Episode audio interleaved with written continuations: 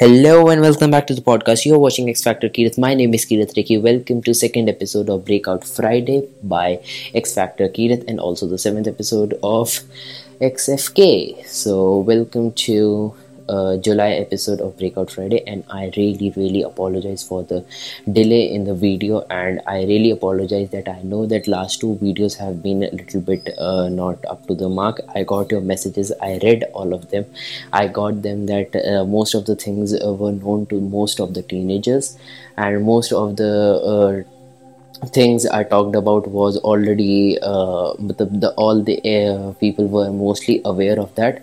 So that's why and I am really sorry for not uploading the video. And uh, because I had some new announcements today and also uh, i had some uh, more things to tell you about. That's why actually i was already busy with some other work related to xfk only related to x factor key because most of you watch from the okay so let's uh, talk talk with the uh, start with the announcements. And uh, so most of you watch with the spotify app. So i am um, collaborating with uh, spotify to create uh, best content ever and i was also making a team. Yes i am making a team so that i will be able to create the best content and i individually don't take the load and do not uh, under pressurize the content. And also i don't just keep on uploading so that's why now i have a team. Now i have a bunch of people with me so i was discussing with them i was creating the content with them. And most of you uh, who uh, messaged me also told that I should start uh, focusing on Hindi content and I should start uh, creating content on Hindi as this is a channel for Hindi uh, financial education for Indians. So I should uh, make videos on Hindi. Uh, you can tell me in the comments uh, in the uh, or you can message me uh, so it's your choice. I will be creating content. I can create in hindi i can create in english. It's up to you in whichever language you want. If you tell me in hindi you can comment down and i can create in hindi even. So these were the few announcements and yes i am creating both uh, creating and enhancing the content on spotify because most of you watch on that. And i am also enhancing some uh, uh, audio qualities and everything which uh, some issues come uh, side by side. So that's why uh, the, uh, i had to talk with the teams. I had a collaborative uh, you know, uh, session so that's why i wasn't able to concentrate on content from last two to three weeks. And i really apologize for not uploading last week. And this is from my side. I really apologize. So talking about today's breakout friday. So today's breakout friday episode is only about rich dad poor dad. Rich dad poor dad is one of the most important book for if you are learning finance if you are learning anything about finance money because it gives us the fundamentals. It's mostly uh, a book for businessmen entrepreneurs but uh, yes uh, even job people can read this uh, and if you want to read this book i will link you down in the, the description. You can use the link and you can buy that it's not a very expensive book it's a cheap book and it's a very very uh, considerable amount you have to pay uh, otherwise if you don't want to pay i have the audiobook you can listen to that so let's start with the audiobook so that is it from me Kirat Rekhi. Uh, you're watching X Factor Kirat. This is me, uh, Kirat Rekhi. Let's listen to the audiobook. Rich Thank you. Dad, Poor Dad. What the rich teach their kids about money that the poor and middle class do not. By Robert T. Kiyosaki. to parents everywhere, a child's first and most important teachers, and to all those who educate, influence, and lead by example. Acknowledgements. How does a person say thank you when there are so many people to thank? Obviously, this book is a thank you to my two fathers, who were powerful role models, and to my mom, who taught me love and kindness. The person most responsible for this book becoming a reality is my wife, Kim, my partner in marriage, business, and in life. She makes my life complete. Introduction Rich Dad, Poor Dad. Having two dads offered me the choice of contrasting points of view one of a rich man and one of a poor man. I had two fathers, a rich one and a poor one. One was highly educated and intelligent. He had a PhD and completed four years of undergraduate work in less than two years. He then went on to Stanford University, the University of Chicago, and Northwestern University to do his advanced studies, all on full financial scholarships. The other father never finished the eighth grade. Both men were successful in their careers, working hard all their lives. Both earned substantial incomes, yet one always struggled financially. The other would become one of the richest men in Hawaii. One died, leaving tens of millions of dollars to his family, charities, and his church. The other left bills to be paid. Both men were strong, charismatic, and influential. Both men offered me advice, but they did not advise the same things. Both men believed strongly in education, but did not recommend the same course of study. If I had had only one dad, I would have had to accept or reject his advice. Having two dads offered me the choice of contrasting points of view, one of a rich man and one of a poor man. Instead of simply accepting or rejecting one or the other, I found myself thinking more, comparing, and then choosing for myself. The problem was that the rich man was not rich yet, and the poor man was not yet poor. Both were just starting out on their careers, and both were struggling with money and families. But they had very different points of view about money. For example, one dad would say, The love of money is the root of all evil. The other said, The lack of money is the root of all evil. As a young boy, having two strong fathers, both influencing me, was difficult. I wanted to be a good son and listen, but the two fathers did not say the same things. The contrast in their points of view, particularly about money, was so extreme that I grew curious and intrigued. I began to start thinking for long periods of time about what each was saying. Much of my private time was spent reflecting, asking myself questions such as, Why does he say that? And then asking the same question of the other dad's statement. It would have been much easier to simply say, Yeah, he's right, I agree with that, or to simply reject the point of view by saying, The old man doesn't know what he's talking about. Instead, having two dads whom I loved forced me to think and ultimately choose a way of thinking for myself. As a process, choosing for myself turned out to be much more valuable in the long run than simply accepting or rejecting a single point of view. One of the reasons the rich get richer, the poor get poorer, and the middle class struggles in debt is that the subject of money is taught at home, not in school. Most of us learn about money from our parents, so what can poor parents tell their child about money? They simply say, stay in school and study hard. The child may graduate with excellent grades, but with a poor person's financial programming and mindset. Sadly, money is not taught in schools. Schools focus on scholastic and professional skills, but not on financial skills. This explains how smart bankers, doctors, and accountants who earned excellent grades may struggle financially all of their lives. Our staggering national debt is due in large part to highly educated politicians and government officials making financial decisions with little or no training in the subject of money. Today, I often wonder what will soon happen when we have millions of people who need financial and medical assistance. They will be dependent upon their families or the government for financial support. What will happen when Medicare and Social Security run out of money? How will a nation survive if teaching children about money continues to be left to parents, most of whom will be, or already are, poor? Because I had two influential fathers, I learned from both of them. I had to think about each dad's advice, and in doing so, I gained valuable insight into the power and effect of one's thoughts on one's life. For example, one dad had a habit of saying, I can't afford it. The other dad forbade those words to be used. He insisted I ask, How can I afford it? One is a statement, and the other is a question. One lets you off the hook, and the other forces you to think. My soon to be rich dad would explain that by automatically saying the words, I can't afford it, your brain stops working. By asking the question, How can I afford it? your brain is put to work. He did not mean that you should buy everything you want.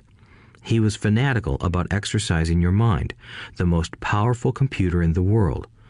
He'd say, My brain gets stronger every day because I exercise it. The stronger it gets, the more money I can make. He believed that automatically saying I can't afford it was a sign of mental laziness.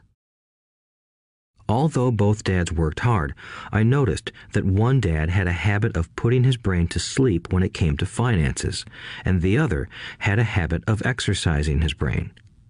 The long term result was that one dad grew stronger financially and the other grew weaker. It is not much different from a person who goes to the gym to exercise on a regular basis versus someone who sits on the couch watching television. Proper physical exercise increases your chances for health, and proper mental exercise increases your chances for wealth. My two dads had opposing attitudes, and that affected the way they thought. One dad thought that the rich should pay more in taxes to take care of those less fortunate. The other said, taxes punish those who produce and reward those who don't produce. One dad recommended, study hard so you can find a good company to work for. The other recommended, study hard so you can find a good company to buy. One dad said, the reason I'm not rich is because I have you kids. The other said, the reason I must be rich is because I have you kids. One encouraged talking about money and business at the dinner table while the other forbade the subject of money to be discussed over a meal. One said, When it comes to money, play it safe. Don't take risks. The other said, Learn to manage risk. One believed, Our home is our largest investment and our greatest asset. The other believed, My house is a liability, and if your house is your largest investment, you're in trouble. Both dads paid their bills on time, yet one paid his bills first while the other paid his bills last. One dad believed in a company or the government taking care of you and your needs. He was always concerned about pay raises, retirement plans, medical benefits, sick leave, vacation days, and other perks. He was impressed with two of his uncles who joined the military and earned a retirement and entitlement package for life after 20 years of active service. He loved the idea of medical benefits and PX privileges the military provided its retirees. He also loved the tenure system available through the university. The idea of job protection for life and job benefits seemed more important at times than the job. He would often say, I've worked hard for the government and I'm entitled to these benefits. The other believed in total financial self reliance. He spoke out against the entitlement mentality and how it created weak and financially needy people. He was emphatic about being financially competent. One dad struggled to save a few dollars. The other created investments. One dad taught me how to write an impressive resume so I could find a good job. The other taught me how to write strong business and financial plans so I could create jobs. Being a product of two strong dads allowed me the luxury of observing the effects different thoughts have on one's life. I noticed that people really do shape their lives through their thoughts. For example, my poor dad always said, I'll never be rich and that prophecy became reality. My rich dad, on the other hand, always referred to himself as rich. He would say things like, I'm a rich man and rich people don't do this. Even when he was flat broke after a major financial setback, he continued to refer to himself as a rich man. he would cover himself by saying, There is a difference between being poor and being broke. Broke is temporary, poor is eternal. My poor dad would say, I'm not interested in money, or money doesn't matter. My rich dad always said, Money is power. The power of our thoughts may never be measured or appreciated, but it became obvious to me as a young boy that it was important to be aware of my thoughts and how I expressed myself.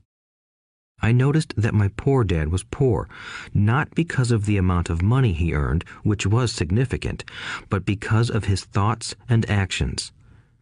As a young boy having two fathers, I became acutely aware of being careful about which thoughts I chose to adopt as my own.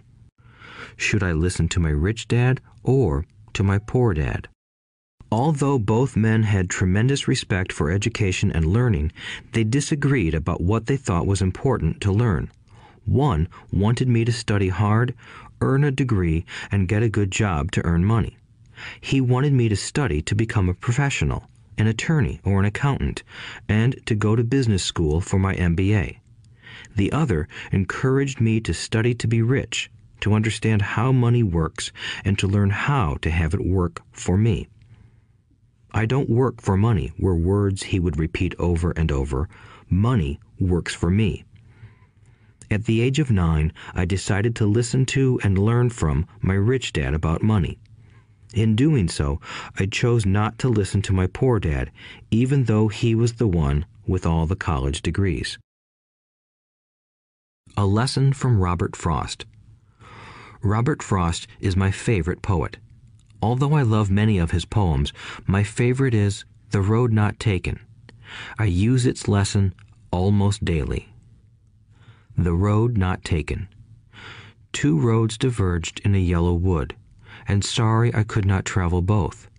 And be one traveler long I stood, and looked down one as far as I could, to where it bent in the undergrowth, then took the other as just as fair, and having perhaps the better claim, because it was grassy and wanted wear. Though as for that the passing there had worn them really about the same, and both that morning equally lay in leaves no step had trodden black. Oh, I kept the first for another day, yet knowing how way leads on to way, I doubted if I should ever come back. I shall be telling this with a sigh, somewhere ages and ages hence. Two roads diverged in a wood, and I, I took the one less traveled by, and that has made all the difference.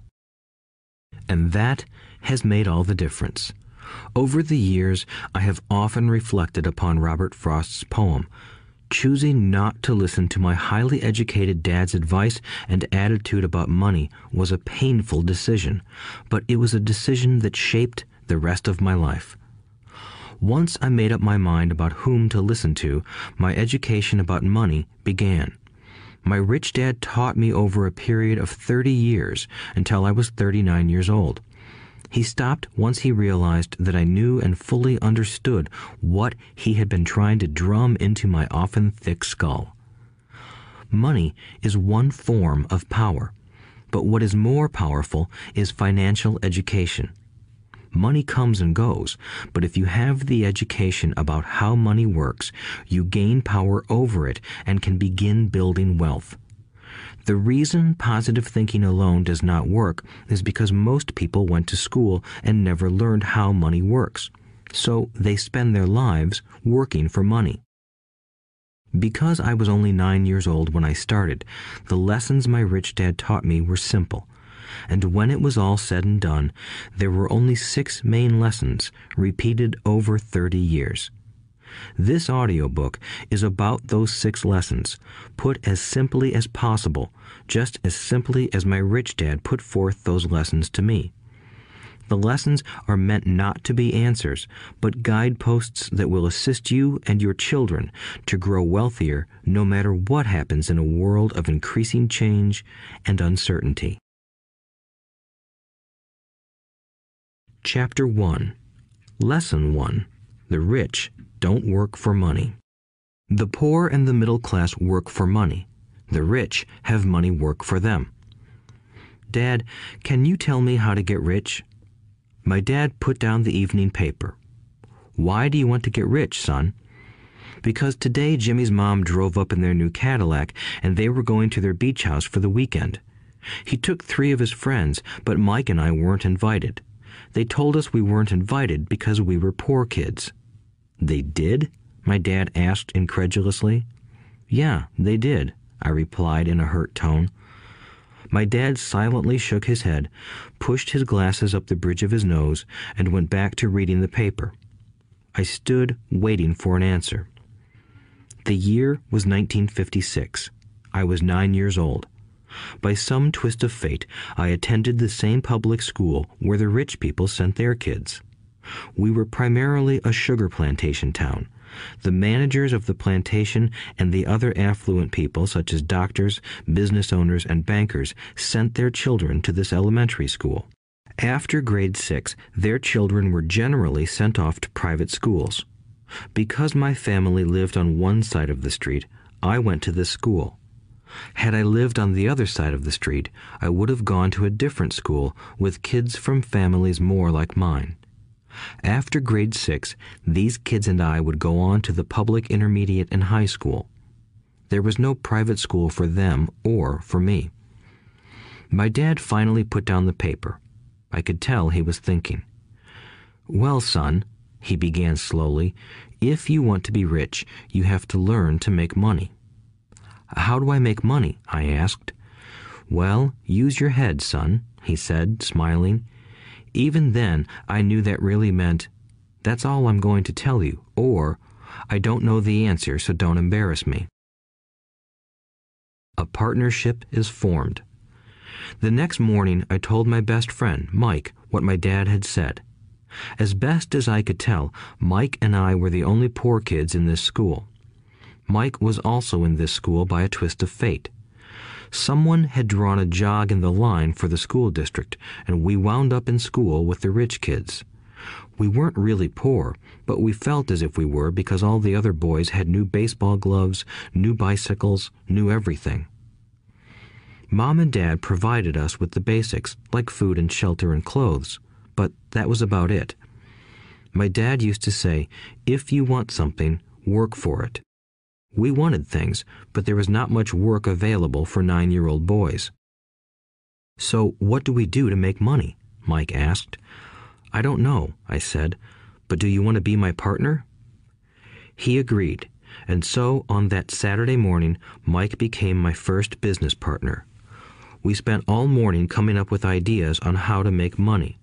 Occasionally, we talked about all the cool guys at Jimmy's beach house having fun. It hurt a little, but that hurt was good because it inspired us to keep thinking of a way to make money. Finally, that afternoon, a bolt of lightning struck. It was an idea Mike got from a science book he had read. Excitedly, we shook hands, and the partnership now had a business. For the next several weeks, Mike and I ran around our neighborhood, knocking on doors and asking our neighbors if they would save their toothpaste tubes for us. With puzzled looks, most adults consented with a smile. Some asked us what we were doing, to which we replied, We can't tell you. It's a business secret. My mom grew distressed as the weeks wore on. We had selected a site next to her washing machine as the place we would stockpile our raw materials. In a brown cardboard box that at one time held ketchup bottles, our little pile of used toothpaste tubes began to grow. Finally, my mom put her foot down. The sight of her neighbor's messy, crumpled, used toothpaste tubes had gotten to her. What are you boys doing? she asked, and I don't want to hear again that it's a business secret. Do something with this mess, or I'm going to throw it out. Mike and I pleaded and begged, explaining that we would soon have enough and then we would begin production. We informed her that we were waiting on a couple of neighbors to finish their toothpaste so we could have their tubes. Mom granted us a one week extension. The date to begin production was moved up, and the pressure was on. My first partnership was already being threatened with an eviction notice by my own mom.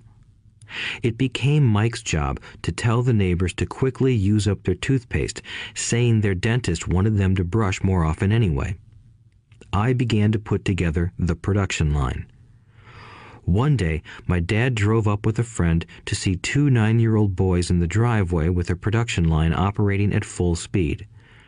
There was fine white powder everywhere. On a long table were small milk cartons from school, and our family's hibachi grill was glowing with red hot coals at maximum heat. Dad walked up cautiously, having to park the car at the base of the driveway since the production line blocked the carport. As he and his friend got closer, they saw a steel pot sitting on top of the coals in which the toothpaste tubes were being melted down. In those days, toothpaste did not come in plastic tubes. The tubes were made of lead, so once the paint was burned off, the tubes were dropped in the small steel pot. They melted until they became liquid, and with my mom's pot holders, we poured the lead through a small hole in the top of the milk cartons. The milk cartons were filled with plaster of Paris. White powder was everywhere. In my haste, I had knocked the bag over, and the entire area looked like it had been hit by a snowstorm. The milk cartons were the outer containers for plaster of Paris molds. My dad and his friend watched as we carefully poured the molten lead through a small hole in the top of the plaster of Paris cube. Careful, my dad said. I nodded without looking up. Finally, once the pouring was through, I put the steel pot down and smiled at my dad. What are you boys doing? he asked with a cautious smile. We're doing what you told me to do. We're going to be rich, I said. Yup, said Mike, grinning and nodding his head. We're partners. And what is in those plaster molds? my dad asked. Watch, I said. This should be a good batch. With a small hammer, I tapped at the seal that divided the cube in half. Cautiously, I pulled up the top half of the plaster mold, and a lead nickel fell out. Oh my God, my dad said, you're casting nickels out of lead. That's right, Mike said. We're doing as you told us to do. We're making money. My dad's friend turned and burst into laughter. My dad smiled and shook his head. Along with a fire and a box of spent toothpaste tubes, in front of him were two little boys covered with white dust, smiling from ear to ear. He asked us to put everything down and sit with him on the front step of our house. With a smile, he gently explained what the word counterfeiting meant. Our dreams were dashed. You mean this is illegal? asked Mike in a quivering voice. Let them go, my dad's friend said. They might be developing a natural talent. My dad glared at him. Yes, it is illegal, my dad said gently, but you boys have shown great creativity and original thought. Keep going. I'm really proud of you. Disappointed, Mike and I sat in silence for about 20 minutes before we began cleaning up our mess. The business was over on opening day, Sweeping the powder up, I looked at Mike and said, I guess Jimmy and his friends are right. We are poor. My father was just leaving as I said that. Boys, he said, you're only poor if you give up. The most important thing is that you did something. Most people only talk and dream of getting rich. You've done something. I'm very proud of the two of you. I will say it again. Keep going. Don't quit. Mike and I stood there in silence. They were nice words, but we still did not know what to do. So, how come you're not rich, Dad? I asked. Because I chose to be a school teacher. School teachers really don't think about being rich. We just like to teach. I wish I could help you, but I really don't know how to make money. Mike and I turned and continued our cleanup. I know, said my dad. If you boys want to learn how to be rich, don't ask me. Talk to your dad, Mike. My dad? asked Mike with a scrunched up face. Yeah, your dad, repeated my dad with a smile. Your dad and I have the same banker, and he raves about your father. He's told me several times that your father is brilliant when it comes to making money. My dad? Mike asked again in disbelief.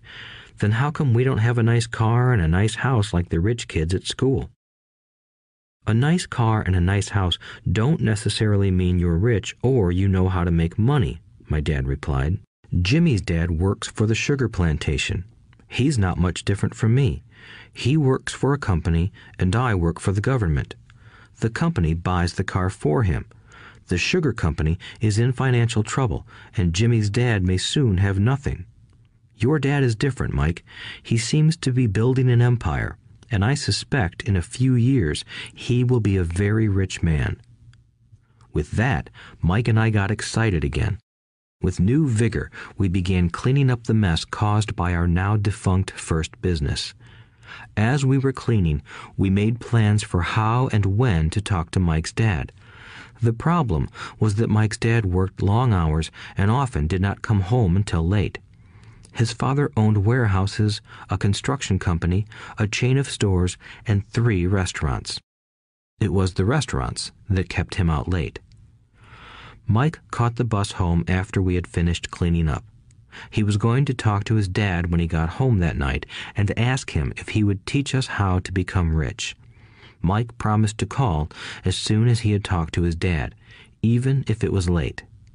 The phone rang at 8:30 p.m. Okay, I said, next Saturday. I put the phone down. Mike's dad had agreed to meet with us. On Saturday, I caught the 7:30 a.m. bus to the poor side of town. The lessons begin. Mike and I met with his dad that morning at 8 o'clock. He was already busy, having been at work for more than an hour. His construction supervisor was just leaving in his pickup truck as I walked up to his simple, small, and tidy home. Mike met me at the door. Dad's on the phone, and he said to wait on the back porch, Mike said as he opened the door. The old wooden floor creaked as I stepped across the threshold of the aging house. There was a cheap mat just inside the door. The mat was there to hide the years of wear from countless footsteps that the floor had supported. Although clean, it needed to be replaced. I felt claustrophobic as I entered the narrow living room that was filled with old, musty, overstuffed furniture that today would be collector's items. Sitting on the couch were two women, both a little older than my mom. Across from the women sat a man in workman's clothes. He wore khaki slacks and a khaki shirt, neatly pressed but without starch, and polished work boots. He was about ten years older than my dad. They smiled as Mike and I walked past them toward the back porch. I smiled back shyly. Who are those people? I asked. Oh, they work for my dad. The older man runs his warehouses, and the women are the managers of the restaurants. And as you arrived, you saw the construction supervisor who was working on a road project about 50 miles from here. His other supervisor, who was building a track of houses, left before you got here. Does this go on all the time? I asked. Not always, but quite often, said Mike, smiling as he pulled up a chair to sit down next to me. I asked my dad if he would teach us to make money, Mike said. Oh, and what did he say to that? I asked with cautious curiosity. Well, he had a funny look on his face at first, and then he said he would make us an offer. Oh, I said, rocking my chair back against the wall. I sat there, perched on two rear legs of the chair. Mike did the same thing. Do you know what the offer is? I asked. No, but we'll soon find out. Suddenly, Mike's dad burst through the rickety screen door and onto the porch.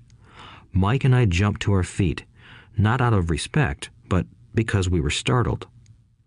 Ready, boys? He asked as he pulled up a chair to sit down with us. We nodded our heads as we pulled our chairs away from the wall to sit in front of him. He was a big man, about six feet tall and 200 pounds. My dad was taller, about the same weight, and five years older than Mike's dad. They sort of looked alike, though not of the same ethnic makeup. Maybe their energy was similar. Mike says you want to learn to make money. Is that correct, Robert? I nodded my head quickly, but with a little trepidation. He had a lot of power behind his words and smile. Okay, here's my offer. I'll teach you, but I won't do it classroom style. You work for me, I'll teach you. You don't work for me, I won't teach you. I can teach you faster if you work, and I'm wasting my time if you just want to sit and listen like you do in school. That's my offer. Take it or leave it. Ah, may I ask a question first? I asked. No, take it or leave it. I've got too much work to do to waste my time. If you can't make up your mind decisively, then you'll never learn to make money anyway. Opportunities come and go. Being able to know when to make quick decisions is an important skill. You have the opportunity that you asked for. School is beginning, or it's over, in 10 seconds, Mike's dad said with a teasing smile. Take it, I said. Take it, said Mike. Good, said Mike's dad. Mrs. Martin will be by in ten minutes. After I'm through with her, you'll ride with her to my superette and you can begin working. I'll pay you ten cents an hour and you'll work three hours every Saturday. But I have a softball game today, I said. Mike's dad lowered his voice to a stern tone. Take it or leave it, he said. I'll take it, I replied, choosing to work and learn instead of playing. 30 cents later. By 9 a.m. that day, Mike and I were working for Mrs. Martin. She was a kind and patient woman. She always said that Mike and I reminded her of her two grown sons. Although kind, she believed in hard work and kept us moving. We spent three hours taking canned goods off the shelves, brushing each can with a feather duster to get the dust off, and then restacking them neatly. It was excruciatingly boring work. Mike's dad, whom I called my rich dad, owned nine of these little superettes, each with a large parking lot. They were the early version of the 7 Eleven convenience stores, little neighborhood grocery stores where people bought items such as milk, bread, butter, and cigarettes. The problem was that this was Hawaii before air conditioning was widely used, and the stores could not close their doors because of the heat. On two sides of the store, the doors had to be wide open to the road and parking lot. Every time a car drove by or pulled into the parking lot, dust would swirl and settle in the store. We knew we had a job as long as there was no air conditioning. For three weeks, Mike and I reported to Mrs. Martin and worked our three hours. By noon, our work was over, and she dropped three little dimes in each of our hands. Now, even at the age of nine in the mid 1950s, 30 cents was not too exciting. Comic books cost 10 cents back then, so I usually spent my money on comic books and went home. By Wednesday of the fourth week, I was ready to quit. I had agreed to work only because I wanted to learn to make money from Mike's dad, and now I was a slave for 10 cents an hour. On top of that, I had not seen Mike's dad since that first Saturday. I'm quitting, I told Mike at lunchtime. School was boring, and now I did not even have my Saturdays to look forward to. But it was the 30 cents that really got to me. This time, Mike smiled. What are you laughing at? I asked with anger and frustration. Dad said this would happen. He said to meet with him when you were ready to quit. What? I said indignantly. He's been waiting for me to get fed up? Sort of, Mike said. Dad's kind of different. He doesn't teach like your dad. Your mom and dad lecture a lot. My dad is quiet and a man of few words. You just wait till this Saturday. I'll tell him you're ready. You mean I've been set up? No, not really. But maybe. Dad will explain on Saturday. Waiting in line on Saturday. I was ready to face Mike's dad. Even my real dad was angry with him. My real dad, the one I called the poor one, thought that my rich dad was violating child labor laws and should be investigated.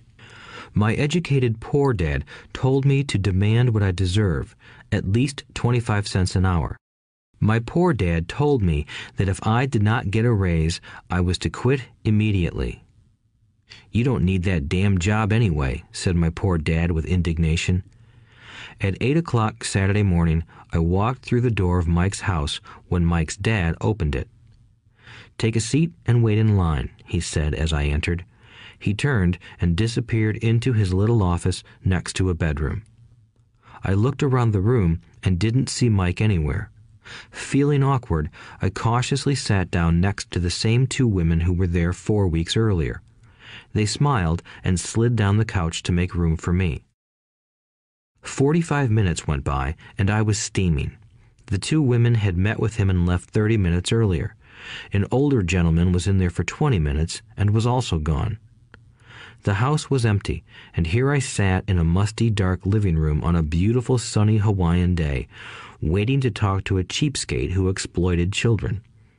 I could hear him rustling around the office, talking on the phone, and ignoring me. I was ready to walk out, but for some reason I stayed. Finally, fifteen minutes later, at exactly nine o'clock, Rich Dad walked out of his office, said nothing, and signaled with his hand for me to enter. I understand you want a raise or you're going to quit, Rich Dad said as he swiveled in his office chair. Well, you're not keeping your end of the bargain, I blurted out, nearly in tears. It was really frightening for me to confront a grown up. You said that you would teach me if I worked for you. Well, I've worked for you. I've worked hard. I've given up my baseball games to work for you, but you haven't kept your word and you haven't taught me anything. You are a crook like everyone in town thinks you are. You're greedy. You want all the money and don't take care of your employees. You made me wait and don't show me any respect. I'm only a little boy, but I deserve to be treated better. Rich Dad rocked back in his swivel chair, hands up to his chin, and stared at me. Not bad, he said. In less than a month, you sound like most of my employees. What? I asked. Not understanding what he was saying, I continued with my grievance. I thought you were going to keep your end of the bargain and teach me. Instead, you want to torture me? That's cruel. That's really cruel. I am teaching you, Rich Dad said quietly. What have you taught me? Nothing, I said angrily. You haven't even talked to me once since I agreed to work for peanuts. Ten cents an hour. Ha! I should notify the government about you. We have child labor laws, you know. My dad works for the government, you know. Wow, said Rich Dad. Now you sound just like most of the people who used to work for me. People I've either fired or who have quit. So, what do you have to say? I demanded, feeling pretty brave for a little kid. You lied to me. I've worked for you, and you have not kept your word. You haven't taught me anything. How do you know that I've not taught you anything? asked Rich Dad calmly. Well, you've never talked to me. I've worked for three weeks and you have not taught me anything, I said with a pout. Does teaching mean talking or a lecture? Rich Dad asked. Well, yes, I replied. That's how they teach you in school, he said, smiling. But that is not how life teaches you, and I would say that life is the best teacher of all. Most of the time, life does not talk to you. It just sort of pushes you around. Each push is life saying, Wake up. There's something I want you to learn. What is this man talking about? I asked myself silently. Life pushing me around was life talking to me?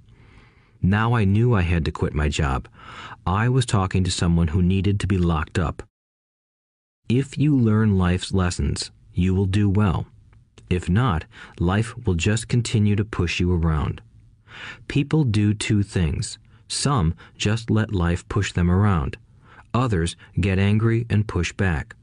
But they push back against their boss, or their job, or their husband or wife. They do not know it's life that's pushing. I had no idea what he was talking about. Life pushes all of us around. Some people give up and others fight. A few learn the lesson and move on. They welcome life pushing them around. To these few people, it means they need and want to learn something. They learn and move on. Most quit, and a few, like you, fight. Rich Dad stood and shut the creaky old wooden window that needed repair. If you learn this lesson, you will grow into a wise, wealthy, and happy young man. If you don't, you will spend your life blaming a job, low pay, or your boss for your problems. You'll live life always hoping for that big break that will solve all your money problems. Rich Dad looked over at me to see if I was still listening. His eyes met mine. We stared at each other, communicating through our eyes. Finally, I looked away once I had absorbed his message. I knew he was right. I was blaming him, and I did ask to learn. I was fighting. Rich Dad continued. Or, if you are the kind of person who has no guts, you just give up every time life pushes you. If you're that kind of person, you'll live all your life playing it safe, doing the right things, saving yourself for some event that never happens. Then you die a boring old man. You'll have lots of friends who really like you because you were such a nice, hard-working guy. But the truth is that you let life push you into submission. Deep down, you were terrified of taking risks. You really wanted to win, but the fear of losing was greater than the excitement of winning. Deep inside, you and only you will know you didn't go for it. You chose to play it safe. Our eyes met again. You've been pushing me around? I asked. Some people might say that, smiled Rich Dad. I would say that I just gave you a taste of life. What taste of life? I asked, still angry, but now curious and ready to learn. You boys are the first people that have ever asked me to teach them how to make money. I have more than 150 employees, and not one of them has asked me what I know about money. They ask me for a job and a paycheck, but never to teach them about money. So most will spend the best years of their lives working for money, not really understanding what it is they are working for. I sat there listening intently. So when Mike told me you wanted to learn how to make money, I decided to design a course that mirrored real life. I could talk until I was blue in the face, but you wouldn't hear a thing. So I decided to let life push you around a bit so you could hear me. That's why I only paid you 10 cents. So, what is the lesson I learned from working for only 10 cents an hour? I asked. That you're cheap and exploit your workers? Rich Dad rocked back and laughed heartily. Finally, he said, You'd best change your point of view. Stop blaming me and thinking I'm the problem. If you think I'm the problem, then you have to change me. If you realize that you're the problem, then you can change yourself, learn something, and grow wiser. Most people want everyone else in the world to change but themselves. Let me tell you, it's easier to change yourself than everyone else. I don't understand, I said. Don't blame me for your problems, Rich Dad said, growing impatient. But you only pay me ten cents. So, what are you learning? Rich Dad asked, smiling. That you're cheap, I said with a sly grin. See, you think I'm the problem, said Rich Dad. But you are. Well, keep that attitude and you'll learn nothing. Keep the attitude that I'm the problem, and what choices do you have? Well, if you don't pay me more or show me more respect and teach me, I'll quit. Well put, Rich Dad said, and that's exactly what most people do. They quit and go looking for another job, a better opportunity and higher pay, actually thinking that this will solve the problem. In most cases, it won't. So, what should I do? I asked. Just take this measly 10 cents an hour and smile? Rich Dad smiled. That's what the other people do. But that's all they do, waiting for a raise thinking that more money will solve their problems. Most just accept it, and some take a second job working harder, but again, accepting a small paycheck. I sat staring at the floor, beginning to understand the lesson Rich Dad was presenting. I could sense it was a taste of life. Finally, I looked up and asked, So what will solve the problem? This, he said, leaning forward in his chair and tapping me gently on the head. This stuff between your ears. It was at that moment that Rich Dad shared the pivotal point of view that separated him from his employees and my poor dad, and led him to eventually become one of the richest men in Hawaii, while my highly educated but poor dad struggled financially all his life. It was a singular point of view that made all the difference over a lifetime. Rich Dad said this point of view over and over, which I call lesson number one. The poor and the middle class work for money. The rich have money work for them. On that bright Saturday morning, I learned a completely different point of view from what I had been taught by my poor dad. At the age of nine, I understood that both dads wanted me to learn. Both dads encouraged me to study, but not the same things. My highly educated dad recommended that I do what he did. Son, I want you to study hard, get good grades, so you can find a safe, secure job with a big company, and make sure it has excellent benefits. My rich dad wanted me to learn how money works so I could make it work for me. These lessons I would learn through life with his guidance, not because of a classroom. My rich dad continued my first lesson. I'm glad you got angry about working for 10 cents an hour. If you hadn't got angry and had simply accepted it, I would have to tell you that I could not teach you. You see, true learning takes energy, passion, and a burning desire. Anger is a big part of that formula, for passion is anger and love combined. When it comes to money, most people want to play it safe and feel secure. So passion does not direct them. Fear does. So is that why they'll take jobs with low pay? I asked. Yes, said Rich Dad. Some people say I exploit people because I don't pay as much as the sugar plantation or the government. I say the people exploit themselves. It's their fear, not mine. But don't you feel you should pay them more? I asked. I don't have to. And besides, more money will not solve their problems. Just look at your dad. He makes a lot of money, and he still can't pay his bills. Most people, given more money, only get into more debt. So that's why the 10 cents an hour, I said, smiling. It's part of the lesson. That's right, smiled Rich Dad. You see, your dad went to school and got an excellent education so he could get a high paying job. But he still has money problems because he never learned anything about money in school.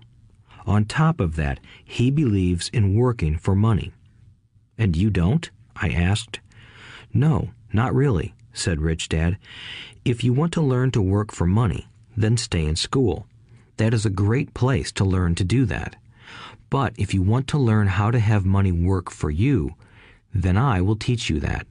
But only if you want to learn. Wouldn't everyone want to learn that? I asked. No, said Rich Dad, simply because it's easier to learn to work for money, especially if fear is your primary emotion when the subject of money is discussed. I don't understand, I said with a frown. Don't worry about that for now. Just know that it's fear that keeps most people working at a job. The fear of not paying their bills, the fear of being fired, the fear of not having enough money, and the fear of starting over. That's the price of studying to learn a profession or trade and then working for money. Most people become a slave to money and then get angry at their boss. Learning to have money work for you is a completely different course of study? I asked. Absolutely, Rich Dad answered. Absolutely. We sat in the silence on that beautiful Hawaiian Saturday morning. My friends had just started their Little League baseball game, but for some reason I was now thankful I had decided to work for 10 cents an hour. I sensed that I was about to learn something my friends wouldn't learn in school. Ready to learn? asked Rich Dad. Absolutely, I said with a grin. I have kept my promise. I've been teaching you from afar, my rich dad said. At nine years old, you've gotten a taste of what it feels like to work for money. Just multiply your last month by 50 years, and you will have an idea of what most people spend their life doing. I don't understand, I said. How did you feel waiting in line to see me, once to get hired and once to ask for more money? Terrible, I said. If you choose to work for money, that is what life will be like, said Rich Dad. And how did you feel when Mrs. Martin dropped three dimes in your hand for three hours of work? I felt like it wasn't enough. It seemed like nothing. I was disappointed, I said. And that is how most employees feel when they look at their paychecks, especially after all the tax and other deductions are taken out. At least you got 100%. You mean most workers don't get paid everything? I asked with amazement. Heavens no, said Rich Dad. The government always takes its share first. How do they do that? I asked. Taxes, said Rich Dad. You're taxed when you earn. You're taxed when you spend. You're taxed when you save. You're taxed when you die. Why do people let the government do that to them? The rich don't, said Rich Dad with a smile. The poor and the middle class do. I'll bet you that I earn more than your dad, yet he pays more in taxes. How can that be? I asked. At my age, that made no sense to me. Why would someone let the government do that to them? Rich Dad rocked slowly and silently in his chair, just looking at me. Ready to learn? he asked. I nodded my head slowly. As I said, there is a lot to learn. Learning how to have money work for you is a lifetime study. Most people go to college for four years and their education ends. I already know that my study of money will continue over my lifetime, simply because the more I find out, the more I find out I need to know. Most people never study the subject. They go to work, get their paycheck, balance their checkbooks, and that's it. Then they wonder why they have money problems. They think that more money will solve the problem and don't realize that it's their lack of financial education that is the problem. So my dad has tax problems because he doesn't understand money? I asked, confused. Look, said Rich Dad, taxes are just one small section on learning how to have money work for you. Today, I just wanted to find out if you still have the passion to learn about money. Most people don't. They want to go to school, learn a profession, have fun at their work, and earn lots of money. One day they wake up with big money problems, and then they can't stop working. That's the price of only knowing how to work for money instead of studying how to have money work for you. So, do you still have the passion to learn? asked Rich Dad. I nodded my head. Good, said Rich Dad. Now get back to work. This time I will pay you nothing. What? I asked in amazement. You heard me. Nothing. You will work the same three hours every Saturday, but this time you will not be paid 10 cents per hour. You said you wanted to learn to not work for money, so I'm not going to pay you anything. I couldn't believe what I was hearing.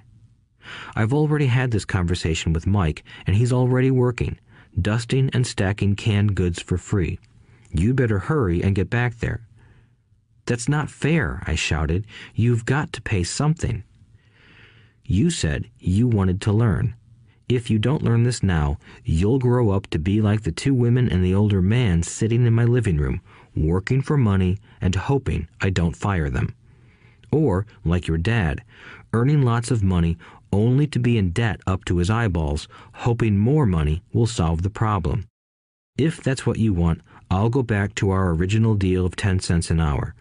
Or you can do what most adults do complain that there is not enough pay, quit, and go looking for another job. But what do I do? I asked. Rich Dad tapped me on the head. Use this, he said. If you use it well, you will soon thank me for giving you an opportunity, and you will grow into a rich man. I stood there, still not believing what a raw deal I was handed. I came to ask for a raise, and somehow I was instead working for nothing. Rich Dad tapped me on the head again and said, use this. Now, get out of here and get back to work. Lesson number one The rich don't work for money. I didn't tell my poor dad I wasn't being paid. He wouldn't have understood, and I didn't want to try to explain something I didn't understand myself. For three more weeks, Mike and I worked three hours every Saturday for nothing. The work didn't bother me, and the routine got easier. But it was the missed baseball games and not being able to afford to buy a few comic books that got to me. Rich Dad stopped by at noon on the third week. We heard his truck pull up in the parking lot and sputter when the engine was turned off. He entered the store and greeted Mrs. Martin with a hug. After finding out how things were going in the store, he reached into the ice cream freezer, pulled out two bars, paid for them, and signaled to Mike and me. Let's go for a walk, boys. We crossed the street, dodging a few cars, and walked across a large grassy field where a few adults were playing softball. Sitting down at a lone picnic table, he handed Mike and me the treats. How's it going, boys? Okay, Mike said. I nodded in agreement. Learn anything yet? Rich Dad asked. Mike and I looked at each other, shrugged our shoulders, and shook our heads in unison. Avoiding one of life's biggest traps. Well, you boys had better start thinking. You're staring at one of life's biggest lessons. If you learn it, you'll enjoy a life of great freedom and security. If you don't, you'll wind up like Mrs. Martin and most of the people playing softball in this park. They work very hard for little money, clinging to the illusion of job security and looking forward to a three week vacation each year and maybe a skimpy pension after 45 years of service. If that excites you, I'll give you a raise to 25 cents an hour. But these are good, hard-working people. Are you making fun of them? I demanded. A smile came over Rich Dad's face. Mrs. Martin is like a mother to me. I would never be that cruel. I may sound unkind because I'm doing my best to point something out to the two of you. I want to expand your point of view so you can see something most people never have the benefit of seeing because their vision is too narrow. Most people never see the trap they are in. Mike and I sat there, uncertain of his message. He sounded cruel, yet we could sense he was trying to drive home a point. With a smile, Rich Dad said, Doesn't that 25 cents an hour sound good? Doesn't it make your heart beat a little faster? I shook my head no, but it really did. 25 cents an hour would be big bucks to me. Okay, I'll pay you a dollar an hour, Rich Dad said, with a sly grin. Now my heart started to race. My brain was screaming, Take it, take it. I could not believe what I was hearing. Still, I said nothing. Okay, two dollars an hour. My little brain and heart nearly exploded. After all, it was 1956, and being paid $2 an hour would have made me the richest kid in the world. I couldn't imagine earning that kind of money. I wanted to say yes. I wanted the deal. I could picture a new bicycle, new baseball glove, and the adoration of my friends when I flashed some cash. On top of that, Jimmy and his rich friends could never call me poor again. But somehow my mouth stayed shut. The ice cream had melted and was running down my hand. Rich Dad was looking at two boys staring back at him, eyes wide open and brains empty. He was testing us, and he knew there was a part of our emotions that wanted to take the deal. He understood that every person has a weak and needy part of their soul that can be bought, and he knew that every individual also had a part of their soul that was resilient and could never be bought. It was only a question of which one was stronger. Okay, five dollars an hour. Suddenly, I was silent. Something had changed. The offer was too big and ridiculous. Not many grown ups in 1956 made more than that, but quickly my temptation disappeared and calm set in. Slowly, I turned to my left to look at Mike. He looked back at me. The part of my soul that was weak and needy was silenced. The part of me that had no price took over. I knew Mike had gotten to that point too. Good, said Rich Dad softly. Most people have a price, and they have a price because of human emotions named fear and greed. First, the fear of being without money motivates us to work hard, and then, once we get that paycheck, greed or desire starts us thinking about all the wonderful things money can buy. The pattern is then set. What pattern? I asked. The pattern of get up, go to work, pay bills, get up, go to work, pay bills.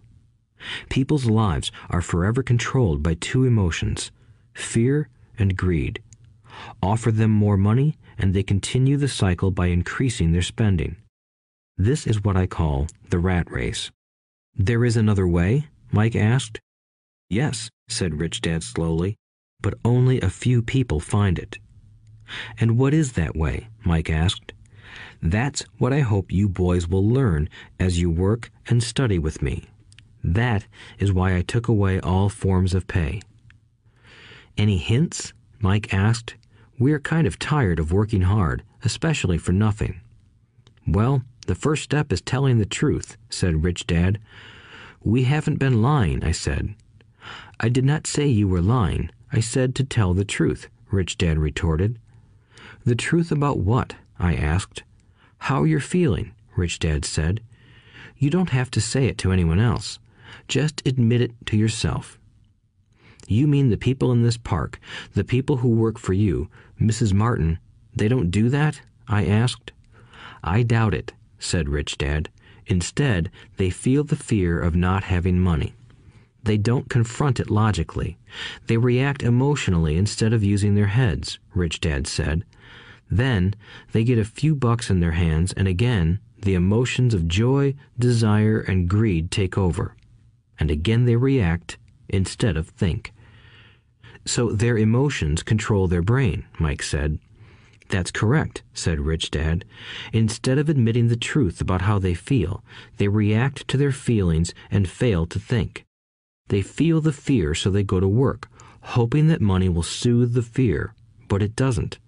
It continues to haunt them, and they return to work, hoping again that money will calm their fears, and again it doesn't. Fear keeps them in this trap of working, earning money, working, earning money, hoping the fear will go away. But every day they get up, and that old fear wakes up with them. For millions of people, that old fear keeps them awake all night, causing a night of turmoil and worry. So they get up and go to work, hoping that a paycheck will kill that fear gnawing at their souls. Money is running their lives, and they refuse to tell the truth about that. Money is in control of their emotions and their souls. Rich Dad sat quietly, letting his words sink in. Mike and I had heard what he said, but didn't understand fully what he was talking about. I just knew that I often wondered why grown ups hurried off to work. It did not seem like much fun, and they never looked that happy but something kept them going.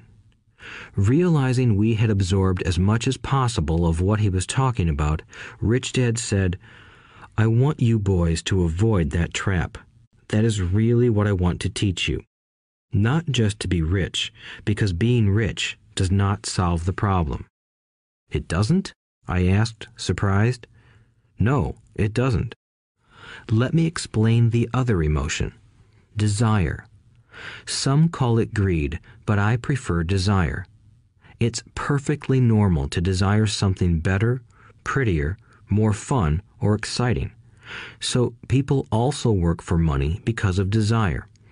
They desire money for the joy they think it can buy. But the joy that money brings is often short lived, and they soon need more money for more joy, more pleasure, more comfort, and more security. So they keep working, thinking money will soothe their souls that are troubled by fear and desire. But money can't do that. Even rich people do this? Mike asked. Rich people included, said Rich Dad. In fact, the reason many rich people are rich isn't because of desire, but because of fear. They believe that money can eliminate the fear of being poor, so they amass tons of it, only to find the fear gets worse. Now they fear losing the money. I have friends who keep working even though they have plenty. I know people who have millions who are more afraid now than when they were poor. They're terrified of losing it all. The fears that drove them to get rich got worse. That weak and needy part of their soul is actually screaming louder. They don't want to lose the big houses, the cars, and the high life money has bought them. They worry about what their friends would say if they lost all their money. Many are emotionally desperate and neurotic, although they look rich and have more money. So, is a poor man happier? I asked. No, I don't think so, replied Rich Dad. The avoidance of money is just as psychotic as being attached to money.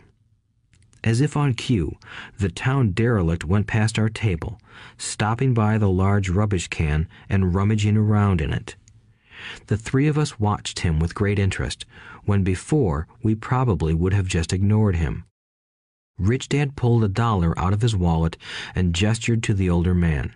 Seeing the money, the derelict came over immediately, took the bill, thanked Rich Dad profusely, and hurried off, ecstatic with his good fortune. He's not much different from most of my employees, said Rich Dad. I've met so many people who say, Oh, I'm not interested in money, yet they'll work at a job for eight hours a day. That's a denial of truth. If they weren't interested in money, then why are they working? That kind of thinking is probably more psychotic than a person who hoards money. As I sat there listening to my rich dad, my mind flashed back to the countless times my own dad said, I'm not interested in money. He said those words often. He also covered himself by always saying, I work because I love my job. So, what do we do? I asked. Not work for money until all traces of fear and greed are gone? No, that would be a waste of time, said Rich Dad. Emotions are what make us human. The word emotion stands for energy in motion. Be truthful about your emotions and use your mind and emotions in your favor, not against yourself. Whoa, said Mike. Don't worry about what I just said. It will make more sense in years to come. Just be an observer, not a reactor to your emotions. Most people do not know that it's their emotions that are doing the thinking. Your emotions are your emotions, but you have got to learn to do your own thinking. Can you give me an example? I asked. Sure, replied Rich Dad. When a person says, I need to find a job, it's most likely an emotion doing the thinking. Fear of not having money generates that thought. But people do need money if they have bills to pay, I said. Sure they do, smiled Rich Dad. All I'm saying is that it's fear that is all too often doing the thinking.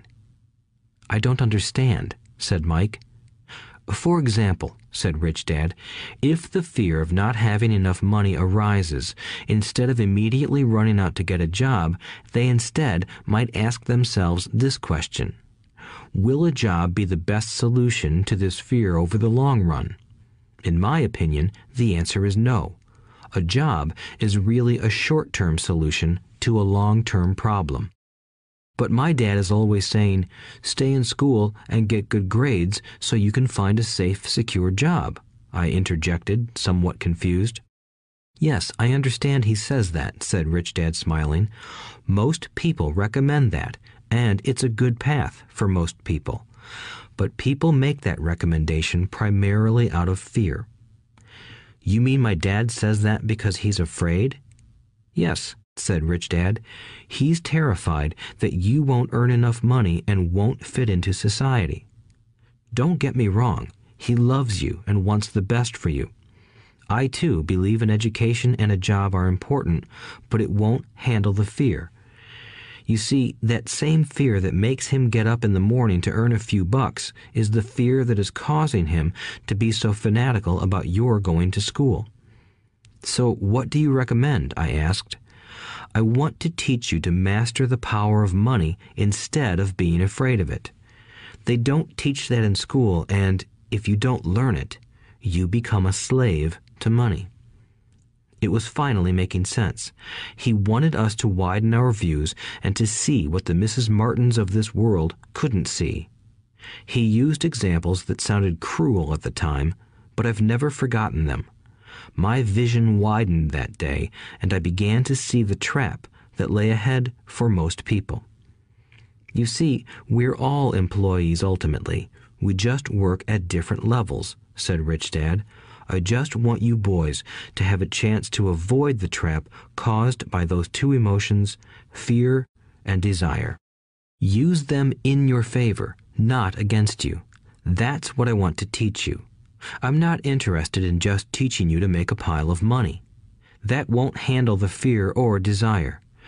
If you don't first handle fear and desire, and you get rich, you'll only be a highly paid slave.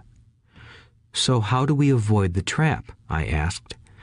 The main cause of poverty or financial struggle is fear and ignorance, not the economy or the government or the rich. It's self inflicted fear and ignorance that keep people trapped. So, you boys go to school and get your college degrees, and I'll teach you how to stay out of the trap. The pieces of the puzzle were appearing. My highly educated dad had a great education and a great career, but school never told him how to handle money or his fear of it. It became clear that I could learn different and important things from two fathers. So you've been talking about the fear of not having money. How does the desire for money affect our thinking? Mike asked. How did you feel when I tempted you with a pay raise? Did you notice your desires rising? We nodded our heads. By not giving in to your emotions, you were able to delay your reactions and think. That is important. We will always have emotions of fear and greed. From here on in, it's imperative for you to use those emotions to your advantage, and for the long term to not let your emotions control your thinking. Most people use fear and greed against themselves. That's the start of ignorance. Most people live their lives chasing paychecks, pay raises, and job security because of the emotions of desire and fear, not really questioning where those emotion driven thoughts are leading them. It's just like the picture of a donkey dragging a cart with its owner dangling a carrot just in front of its nose. The donkey's owner may be going where he wants to, but the donkey is chasing an illusion. Tomorrow there will only be another carrot for the donkey. You mean the moment I pictured a new baseball glove, candy, and toys, that's like a carrot to a donkey? Mike asked. Yes, and as you get older, your toys get more expensive. A new car, a boat, and a big house to impress your friends, said Rich Dad with a smile. Fear pushes you out the door, and desire calls to you. That's the trap. So, what's the answer? Mike asked. What intensifies fear and desire is ignorance. That is why rich people with lots of money often have more fear the richer they get. Money is the carrot, the illusion. If the donkey could see the whole picture, it might rethink its choice to chase the carrot. Rich Dad went on to explain that a human's life is a struggle between ignorance and illumination. He explained that once a person stops searching for information and self knowledge, ignorance sets in. That struggle is a moment to moment decision to learn to open or close one's mind. Look, school is very important. You go to school to learn a skill or profession to become a contributing member of society. Every culture needs teachers, doctors, mechanics, artists, cooks, business people, police officers, firefighters, and soldiers. Schools train them so society can thrive and flourish, said Rich Dad. Unfortunately, for many people, school is the end, not the beginning. There was a long silence. Rich Dad was smiling. I didn't comprehend everything he said that day, but as with most great teachers, his words continued to teach for years. I've been a little cruel today, said Rich Dad, but I want you to always remember this talk. I want you to always think of Mrs. Martin, and I want you always to remember that donkey. Never forget that fear and desire can lead you into life's biggest trap if you are not aware of them controlling your thinking. To spend your life living in fear, never exploring your dreams, is cruel. To work hard for money, thinking that it will buy you things that will make you happy, is also cruel. To wake up in the middle of the night terrified about paying bills is a horrible way to live. To live a life dictated by the size of a paycheck is not really living a life. Thinking that a job makes you secure is lying to yourself. That's cruel, and that's the trap I want you to avoid. I've seen how money runs people's lives. Don't let that happen to you. Please, don't let money run your life. A softball rolled under our table. Rich Dad picked it up and threw it back. So, what does ignorance have to do with greed and fear? I asked. Because it is ignorance about money that causes so much greed and fear, said Rich Dad. Let me give you some examples. A doctor, wanting more money to better provide for his family, raises his fees. By raising his fees, it makes healthcare more expensive for everyone. It hurts the poor people the most, so they have worse health than those with money. Because the doctors raise their fees, the attorneys raise their fees. Because the attorneys' fees have gone up, school teachers want a raise, which raises our taxes, and on and on and on. Soon, there will be such a horrifying gap between the rich and the poor that chaos will break out and another great civilization will collapse. History proves that great civilizations collapse when the gap between the haves and have nots is too great. Sadly, America is on that same course because we haven't learned from history. We only memorize historical dates and names, not the lesson. Aren't prices supposed to go up? I asked. In an educated society with a well run government, prices should actually come down. Of course, that is often only true in theory. Prices go up because of greed and fear caused by ignorance. If schools taught people about money, there would be more money and lower prices. But schools focus only on teaching people to work for money, not how to harness money's power. But don't we have business schools? Mike asked. And haven't you encouraged me to go for my MBA? Yes, said Rich Dad, but all too often business schools train employees to become sophisticated bean counters. Heaven forbid a bean counter takes over a business. All they do is look at the numbers, fire people, and kill the business. I know this because I hire bean counters. All they think about is cutting costs and raising prices, which cause more problems. Bean counting is important. I wish more people knew it, but it, too, is not the whole picture, added Rich Dad angrily. So, is there an answer? asked Mike. Yes, said Rich Dad. Learn to use your emotions to think, not think with your emotions. When you boys mastered your emotions by agreeing to work for free, I knew there was hope. When you again resisted your emotions when I tempted you with more money, you were again learning to think in spite of being emotionally charged. That's the first step. Why is that step so important? I asked. Well, that's up to you to find out. If you want to learn, I'll take you boys into the briar patch, a place almost everyone else avoids. If you go with me, you'll let go of the idea of working for money and instead learn to have money work for you.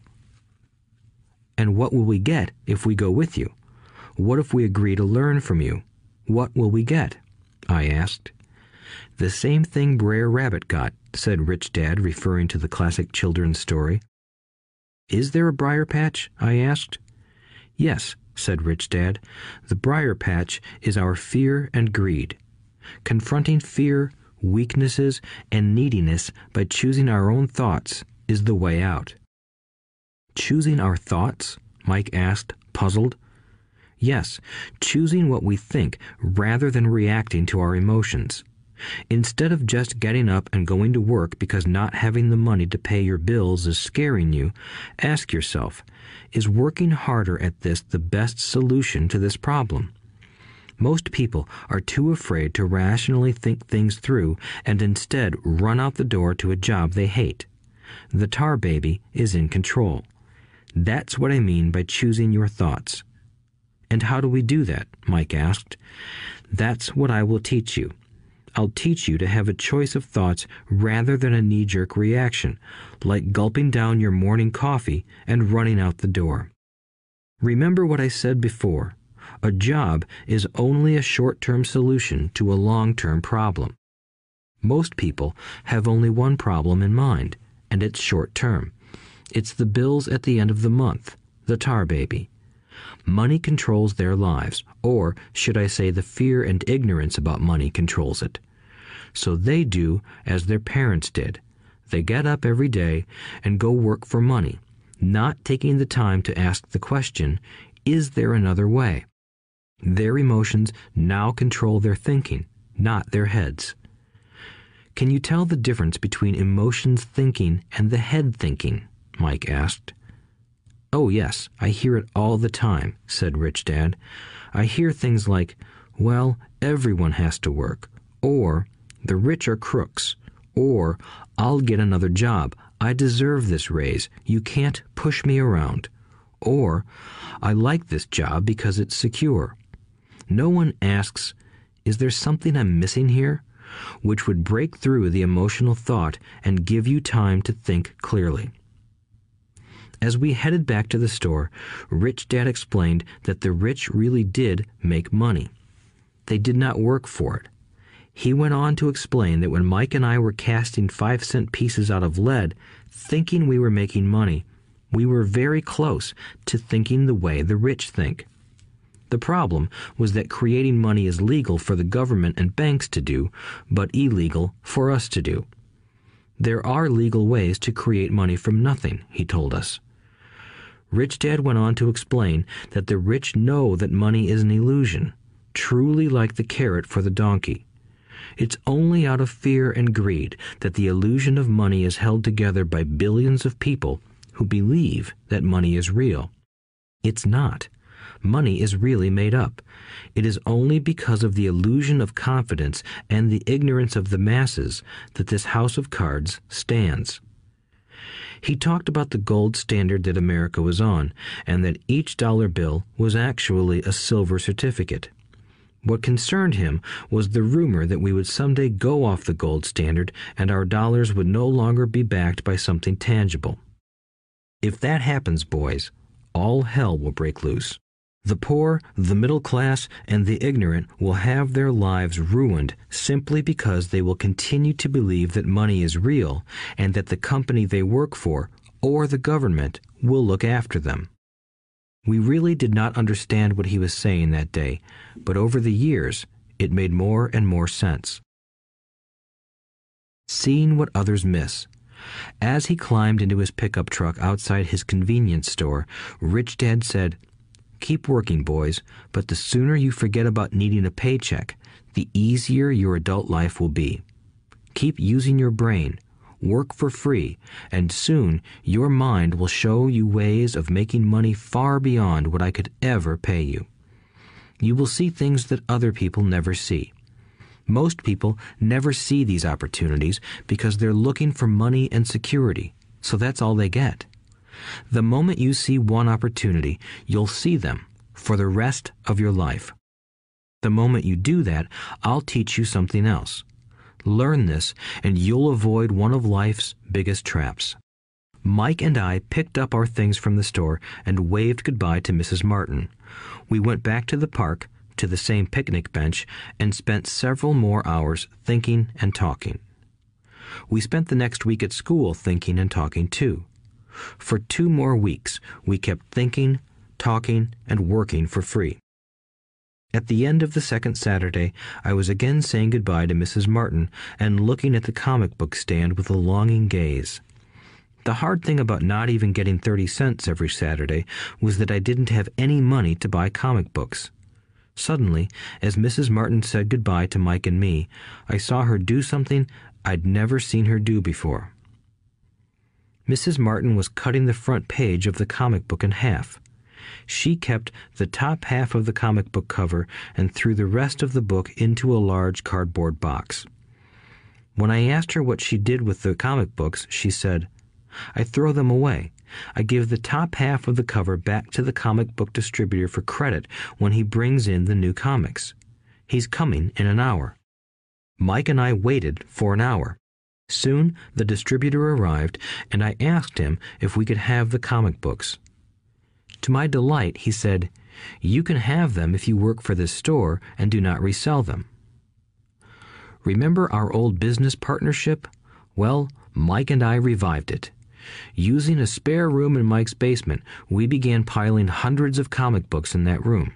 Soon, our comic book library was open to the public. We hired Mike's younger sister, who loved to study, to be head librarian. She charged each child 10 cents admission to the library, which was open from 2:30 p.m. to 4:30 p.m. every day after school. The customers, the children of the neighborhood, could read as many comics as they wanted in 2 hours. It was a bargain for them since a comic cost 10 cents each, and they could read 5 or 6 in 2 hours. Mike's sister would check the kids as they left to make sure they weren't borrowing any comic books. She also kept the books, logging in how many kids showed up each day, who they were, and any comments they might have. Mike and I averaged $9.50 per week over a three month period. We paid his sister $1 a week and allowed her to read the comics for free, which she rarely did since she was always studying. Mike and I kept our agreement by working in the store every Saturday and collecting all the comic books from the different stores. We kept our agreement to the distributor by not selling any comic books. We burned them once they got too tattered. We tried opening a branch office, but we could never quite find someone as trustworthy and dedicated as Mike's sister. At an early age, we found out how hard it was to find good staff. Three months after the library first opened, a fight broke out in the room. Some bullies from another neighborhood pushed their way in, and Mike's dad suggested we shut down the business. So our comic book business shut down, and we stopped working on Saturdays at the convenience store. But Rich Dad was excited because he had new things he wanted to teach us. He was happy because we had learned our first lessons so well. We learned to make money work for us. By not getting paid for our work at the store, we were forced to use our imaginations to identify an opportunity to make money. By starting our own business, the comic book library, we were in control of our own finances, not dependent on an employer. The best part was that our business generated money for us even when we weren't physically there. Our money worked for us. Instead of paying us money, Rich Dad had given us so much more. Chapter 2 Lesson 2 Why Teach Financial Literacy? It's not how much money you make, it's how much money you keep. In 1990, Mike took over his father's empire and is, in fact, doing a better job than his dad did. We see each other once or twice a year on the golf course. He and his wife are wealthier than you can imagine. Rich Dad's empire is in great hands, and Mike is now grooming his son to take his place, as his dad had groomed us. In 1994, I retired at the age of 47, and my wife Kim was 37. Retirement does not mean not working. For us, it means that, barring unforeseen cataclysmic changes, we can work or not work, and our wealth grows automatically, staying ahead of inflation. Our assets are large enough to grow by themselves. It's like planting a tree. You water it for years, and then one day it doesn't need you anymore. Its roots are implanted deep enough. Then the tree provides shade for your enjoyment. Mike chose to run the empire, and I chose to retire. Whenever I speak to groups of people, they often ask what I would recommend that they do. How do I get started? Is there a book you would recommend? What should I do to prepare my children? What is your secret to success? How do I make millions? Whenever I hear one of these questions, I'm reminded of the following story The Richest Businessmen. In 1923, a group of our greatest leaders and richest businessmen held a meeting at the Edgewater Beach Hotel in Chicago.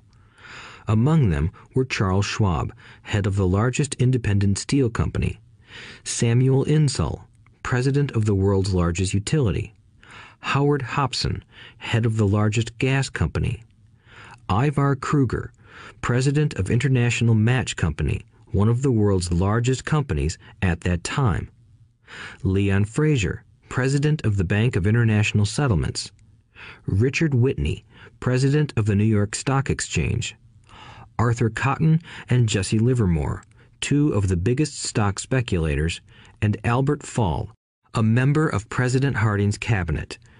Twenty five years later, nine of these titans ended their lives as follows. Schwab died penniless after living for five years on borrowed money. Insull died broke in a foreign land, and Kreuger and Cutten also died broke. Hobson went insane. Whitney and Albert Fall were released from prison, and Fraser and Livermore committed suicide. I doubt if anyone can say what really happened to these men. If you look at the date, 1923, it was just before the 1929 market crash and the Great Depression, which I suspect had a great impact on these men and their lives. The point is this. Today, we live in times of greater and faster change than these men did. I suspect there will be many booms and busts in the coming years that will parallel the ups and downs these men faced. I am concerned that too many people are too focused on money and not on their greatest wealth, their education. If people are prepared to be flexible, keep an open mind, and learn, they will grow richer and richer despite tough changes. If they think money will solve problems, they will have a rough ride. Intelligence solves problems and produces money. Money without financial intelligence is money soon gone. Most people fail to realize that in life, it's not how much money you make, it's how much money you keep. We've all heard stories of lottery winners who are poor, then suddenly rich, and then poor again. They win millions, yet are soon back where they started or stories of professional athletes who at the age of 24 are earning millions but are sleeping under a bridge 10 years later. I remember a story of a young basketball player who a year ago had millions. Today, at just 29, he claims his friends, attorney, and accountant took his money and he was forced to work at a car wash for minimum wage. He was fired from the car wash because he refused to take off his championship ring as he was wiping off the cars. His story made national news, and he is appealing his termination, claiming hardship and discrimination. He claims that the ring is all he has left, and if it was stripped away, he'll crumble. I know so many people who became instant millionaires, and while I am glad some people have become richer and richer, I caution them that in the long run, it's not how much money you make, it's how much you keep and how many generations you keep it. So when people ask, Where do I get started? or Tell me how to get rich quick, they often are greatly disappointed with my answer. I simply say to them what my rich dad said to me when I was a little kid. If you want to be rich, you need to be financially literate. That idea was drummed into my head every time we were together. As I said, my educated dad stressed the importance of reading books, while my rich dad stressed the need to master financial literacy. If you are going to build the Empire State Building, the first thing you need to do is dig a deep hole and pour a strong foundation. If you are going to build a home in the suburbs, all you need to do is pour a 6 inch slab of concrete. Most people, in their drive to get rich, are trying to build an Empire State Building on a 6 inch slab. Our school system, created in the agrarian age, still believes in homes with no foundation. dirt floors are still the rage. So kids graduate from school with virtually no financial foundation. One day, sleepless and deep in debt in suburbia, living the American dream, they decide that the answer to their financial problems is to find a way to get rich quick. Construction on the skyscraper begins. It goes up quickly, and soon, instead of the Empire State Building, we have the Leaning Tower of Suburbia. The sleepless nights return. As for Mike and me in our adult years, both of our choices were possible because we were taught to pour a strong financial foundation when we were just kids. Accounting is possibly the most confusing, boring subject in the world, but if you want to be rich long term, it could be the most important subject. For Rich Dad, the question was how to take a boring and confusing subject and teach it to kids. The answer he found was to make it simple by teaching it in pictures. My rich dad poured a strong financial foundation for Mike and me. Since we were just kids, he created a simple way to teach us. For years, he only drew pictures and used few words. Mike and I understood the simple drawings, the jargon, the movement of money, and then in later years, Rich Dad began adding numbers. Today, Mike has gone on to master much more complex and sophisticated accounting analysis because he had to in order to run his empire. I am not as sophisticated because my empire is smaller, yet we come from the same simple foundation. Over the following pages, we will discuss those same simple line drawings Mike's dad created for us. Though basic, those drawings helped guide two little boys in building great sums of wealth on a solid and deep foundation. Rule number one you must know the difference between an asset and a liability, and buy assets. If you want to be rich, this is all you need to know. It is rule number one. It is the only rule. This may sound absurdly simple, but most people have no idea how profound this rule is. Most people struggle financially because they do not know the difference between an asset and a liability. Rich people acquire assets. The poor and middle class acquire liabilities that they think are assets, said Rich Dad. When Rich Dad explained this to Mike and me, we thought he was kidding. Here we were, nearly teenagers, and waiting for the secret to getting rich and this was his answer. It was so simple that we stopped for a long time to think about it. What is an asset? asked Mike. Don't worry right now, said Rich Dad. Just let the idea sink in. If you can comprehend the simplicity, your life will have a plan and be financially easy. It is simple. That is why the idea is missed. You mean all we need to know is what an asset is acquire them, and we'll be rich? I asked. Rich Dad nodded his head. It's that simple. If it's that simple, how come everyone is not rich? I asked. Rich Dad smiled. Because people do not know the difference between an asset and a liability. I remember asking, how could adults be so misguided? If it is that simple, if it is that important, why would everyone not want to find out? It took Rich Dad only a few minutes to explain what assets and liabilities were. As an adult, I have difficulty explaining it to other adults. The simplicity of the idea escapes them because they have been educated differently.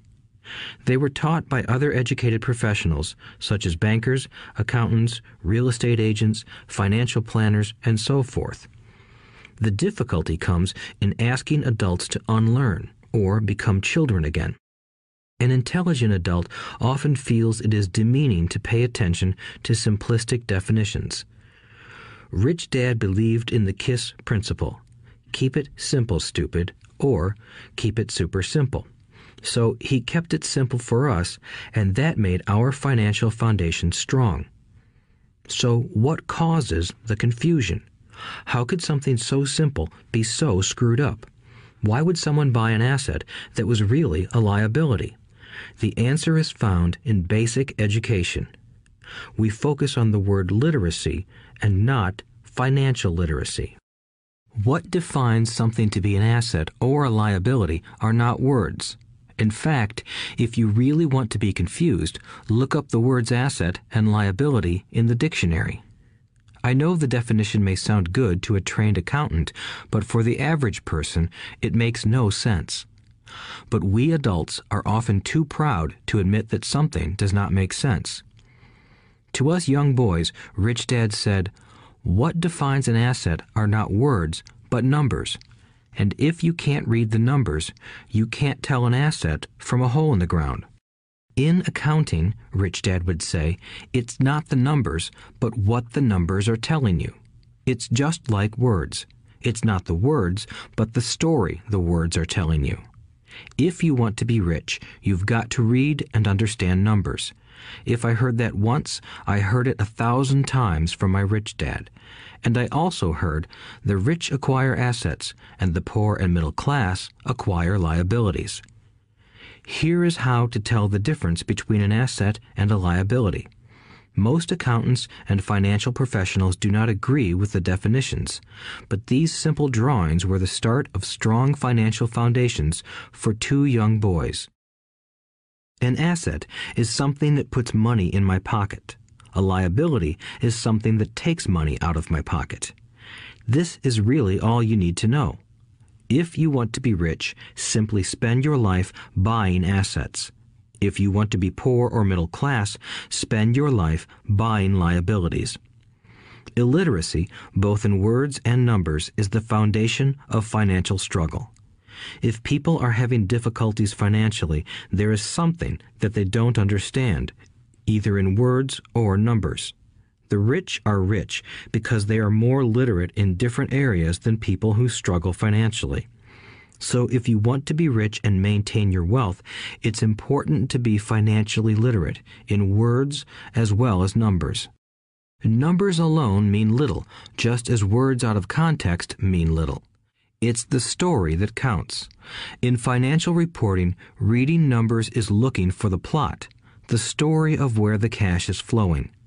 In 80% of most families, the financial story paints a picture of hard work to get ahead. However, this effort is for naught because they spend their lives buying liabilities instead of assets. Everyone has living expenses, the need for food, shelter, and clothing. It is the cash flow that tells the story of how a person handles their money. The reason I started with the story of the richest men in America is to illustrate the flaw in believing that money will solve all problems. That is why I cringe whenever I hear people ask me how to get rich quicker or where they should start. I often hear, I'm in debt, so I need to make more money. But more money will often not solve the problem. In fact, it may compound the problem. Money often makes obvious our tragic human flaws, putting a spotlight on what we don't know. That is why, all too often, a person who comes into a sudden windfall of cash let's say an inheritance, a pay raise, or lottery winnings, soon returns to the same financial mess, if not worse than the mess they were in before. Money only accentuates the cash flow pattern running in your head. If your pattern is to spend everything you get, most likely an increase in cash will just result in an increase in spending. Thus, the saying, a fool and his money is one big party. I have said many times that we go to school to gain scholastic and professional skills, both of which are important. We learn to make money with our professional skills. In the 1960s, when I was in high school, if someone did well academically, people assumed this bright student would go on to be a medical doctor because it was the profession with the promise of the greatest financial reward. Today, doctors face financial challenges I wouldn't wish on my worst enemy. Insurance companies taking control of the business, managed health care, government intervention, and malpractice suits. Today, kids want to be famous athletes, movie stars, rock stars, beauty queens, or CEOs because that is where the fame, money, and prestige are.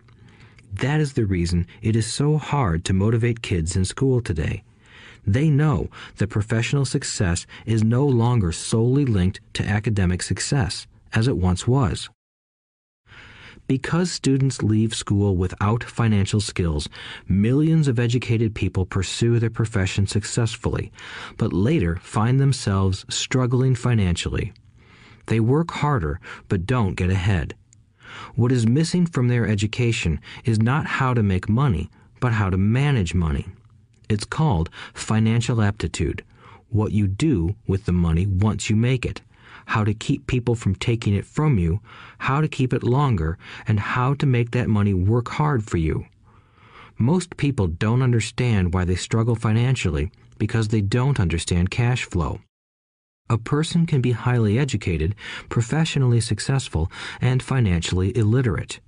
These people often work harder than they need to because they learned how to work hard, but not how to have their money work hard for them.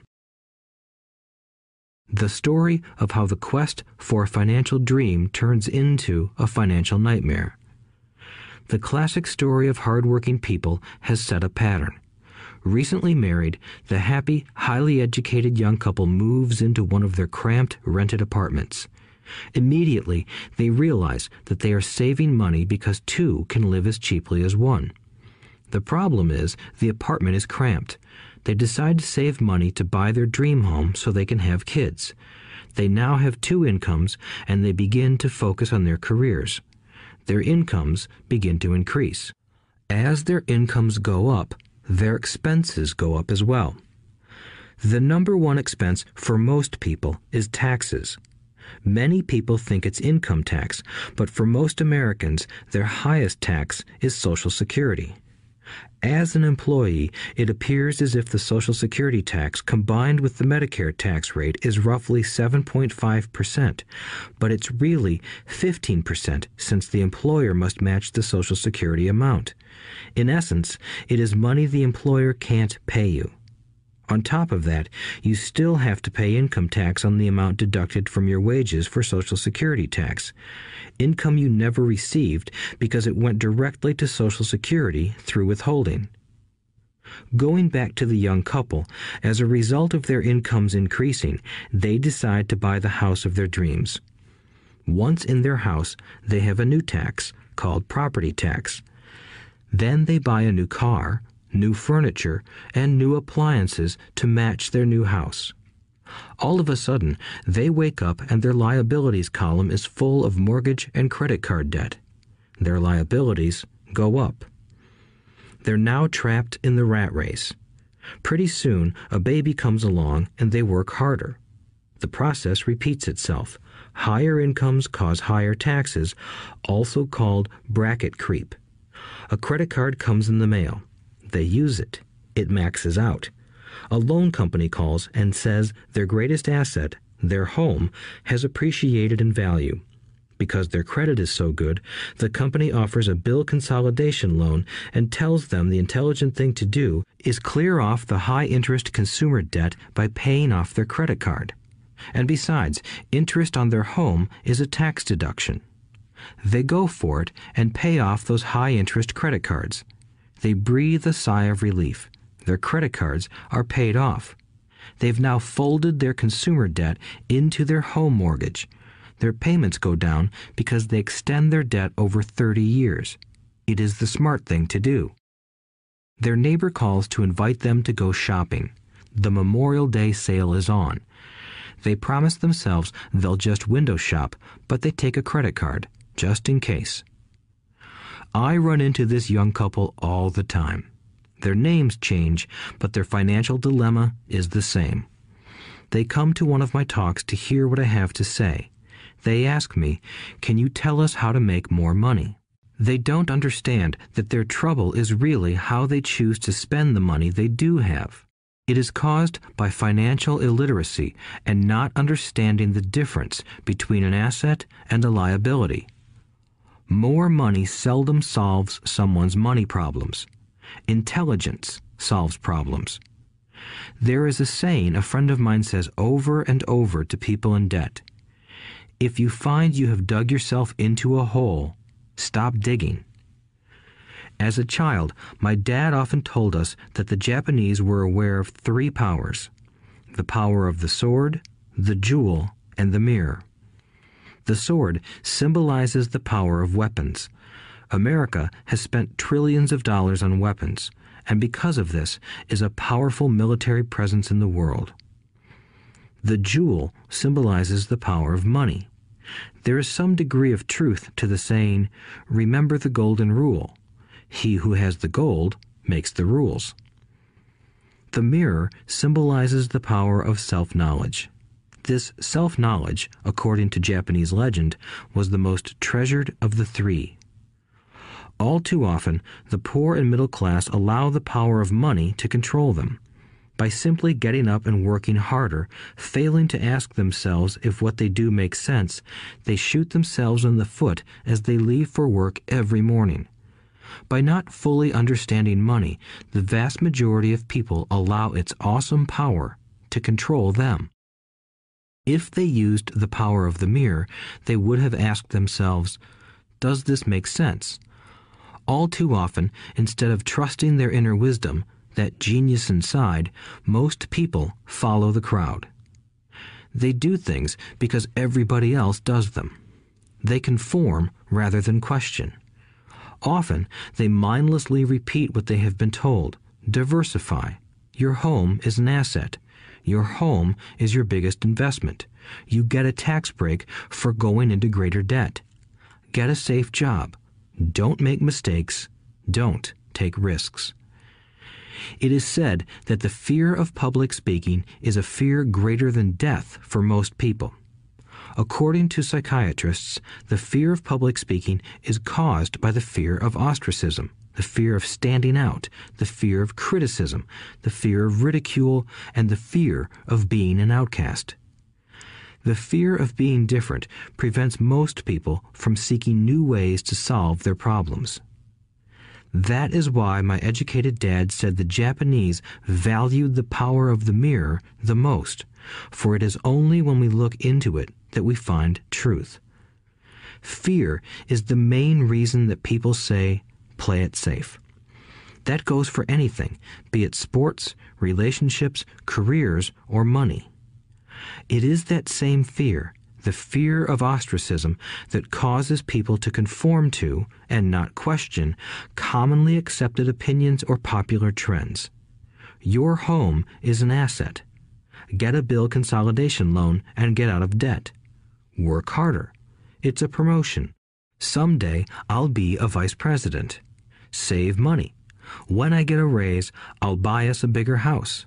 Mutual funds are safe. Many financial problems are caused by trying to keep up with the Joneses. Occasionally, we all need to look in the mirror and be true to our inner wisdom rather than our fears. By the time Mike and I were 16 years old, we began to have problems in school. We were not bad kids, we just began to separate from the crowd. We worked for Mike's dad after school and on weekends. Mike and I often spent hours after work just sitting at a table with his dad while he held meetings with his bankers, attorneys, accountants, brokers, investors, managers, and employees. Here was a man who had left school at 13 who was now directing, instructing, ordering, and asking questions of educated people. They came at his beck and call and cringed when he didn't approve of them. Here was a man who had not gone along with the crowd.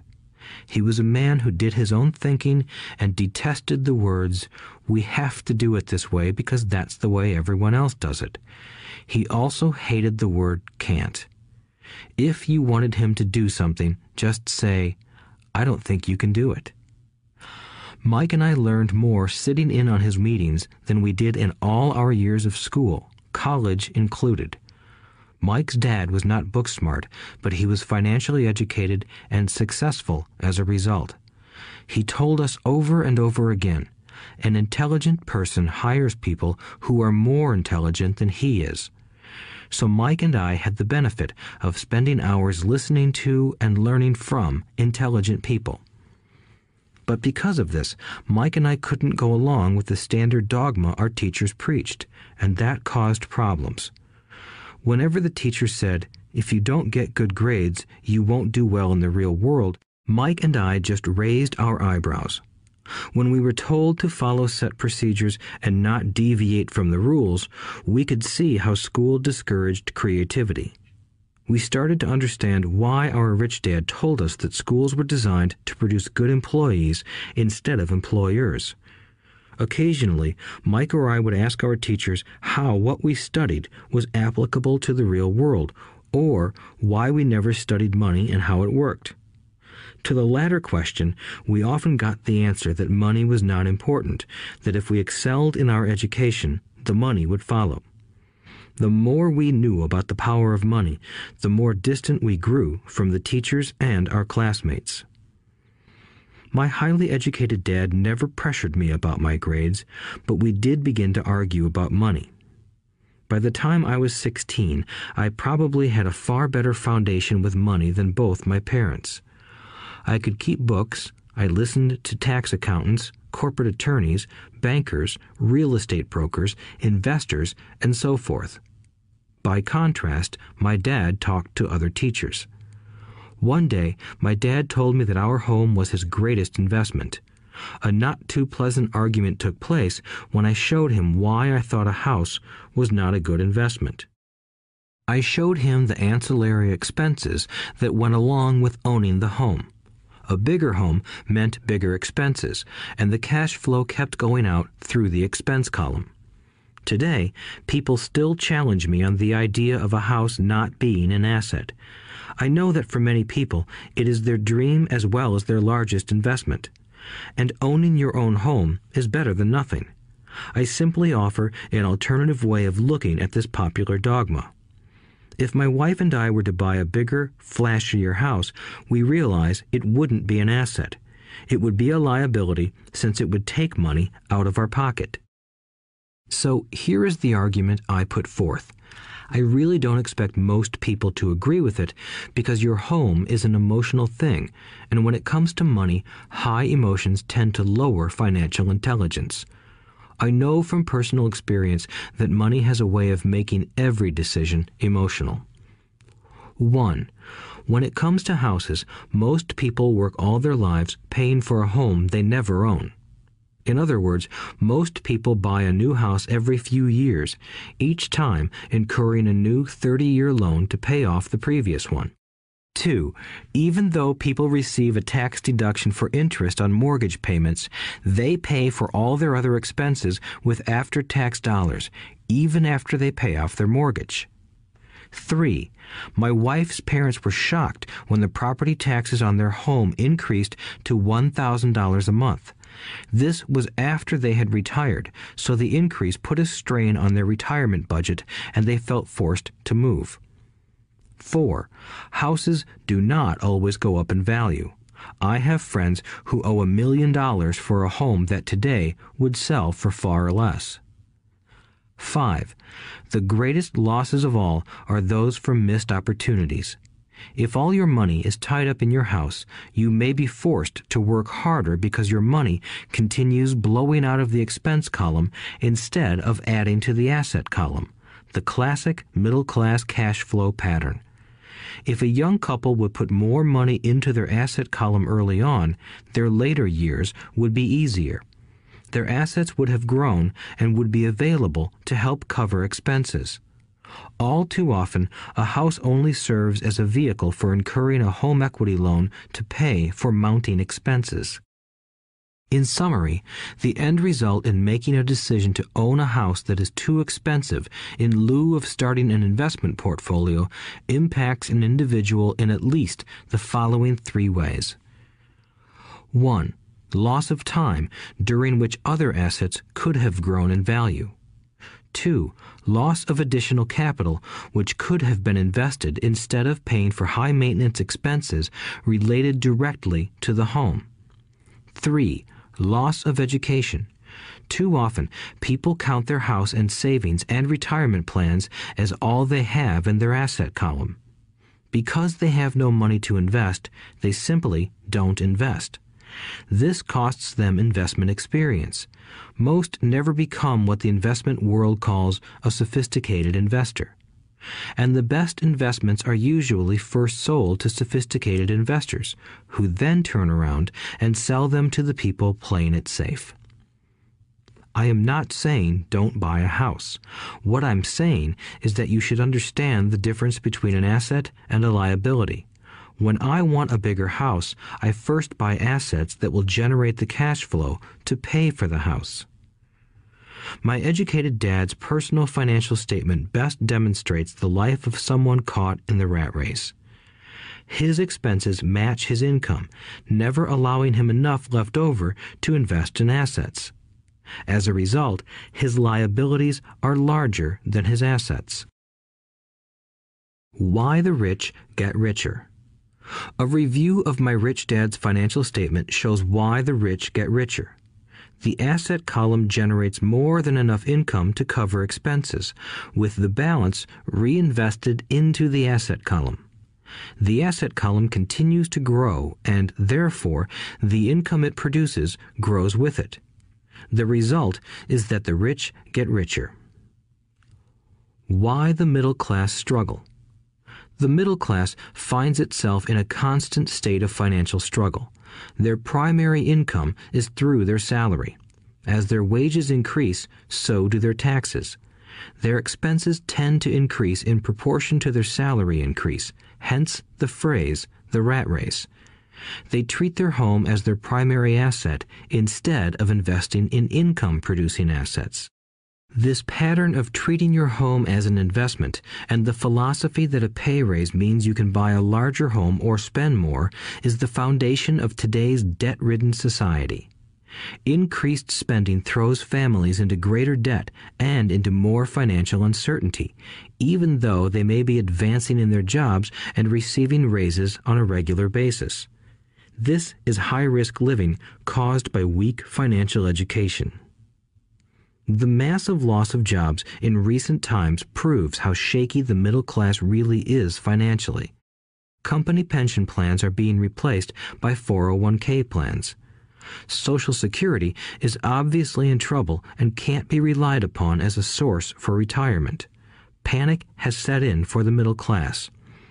Today, mutual funds are popular because they supposedly represent safety. Average mutual fund buyers are too busy working to pay taxes and mortgages, save for their children's college, and pay off credit cards. They do not have time to study investing, so they rely on the expertise of the manager of a mutual fund. Also, because the mutual fund includes many different types of investments, they feel their money is safer because it is diversified. This educated middle class subscribes to the dogma put out by mutual fund brokers and financial planners play it safe, avoid risk. The real tragedy is that the lack of early financial education is what creates the risk faced by average middle class people. The reason they have to play it safe is because their financial positions are tenuous at best. Their balance sheets are not balanced. Instead, they are loaded with liabilities and have no real assets that generate income. Typically, their only source of income is their paycheck. Their livelihood becomes entirely dependent on their employer. So, when genuine deals of a lifetime come along, these people can't take advantage of them because they are working so hard, are taxed to the max, and are loaded with debt. As I said at the start of this section, the most important rule is to know the difference between an asset and a liability. Once you understand the difference, concentrate your efforts on buying income generating assets. That's the best way to get started on a path to becoming rich. Keep doing that, and your asset column will grow. Keep liabilities and expenses down so more money is available to continue pouring into the asset column. Soon, the asset base will be so deep that you can afford to look at more speculative investments. Investments that may have returns of 100% to infinity. $5,000 investments that are soon turned into $1 million or more. Investments that the middle class calls too risky. The investment is not risky for the financially literate. As an employee who is also a homeowner, your working efforts are generally as follows 1. you work for the company. Employees make their business owner or the shareholders rich, not themselves. Your efforts and success will help provide for the owner's success and retirement. 2. You work for the government. The government takes its share from your paycheck before you even see it. By working harder, you simply increase the amount of taxes taken by the government. Most people work from January to May just for the government. 3. You work for the bank. After taxes, your next largest expense is usually your mortgage and credit card debt. The problem with simply working harder is that each of these three levels takes a greater share of your increased efforts. You need to learn how to have your increased efforts benefit you and your family directly. Once you have decided to concentrate on minding your own business, focusing your efforts on acquiring assets instead of a bigger paycheck, how do you set your goals? Most people must keep their job and rely on their wages to fund their acquisition of assets. As their assets grow, how do they measure the extent of their success? When does someone know that they are rich, that they have wealth? As well as having my own definitions for assets and liabilities, I also have my own definition for wealth. Actually, I borrowed it from a man named R. Buckminster Fuller. Some call him a quack, and others call him a genius. Years ago, he got architects buzzing because he applied for a patent for something he called a geodesic dome. But in the application, Fuller also said something about wealth. It was pretty confusing at first, but after reading it, it began to make some sense. Wealth is a person's ability to survive so many number of days forward, or, if I stopped working today, how long could I survive? Unlike net worth, the difference between your assets and liabilities, which is often filled with a person's expensive junk and opinions of what things are worth, this definition creates the possibility for developing a truly accurate measurement. I could now measure and know where I was in terms of my goal to become financially independent. Although net worth often includes non cash producing assets, like stuff you bought that now sits in your garage, wealth measures how much money your money is making and, therefore, your financial survivability. Wealth is the measure of the cash flow from the asset column compared with the expense column. Let's use an example. Let's say I have cash flow from my asset column of $1,000 a month, and I have monthly expenses of $2,000 a month. What is my wealth? Let's go back to Buckminster Fuller's definition. Using his definition, how many days forward can I survive?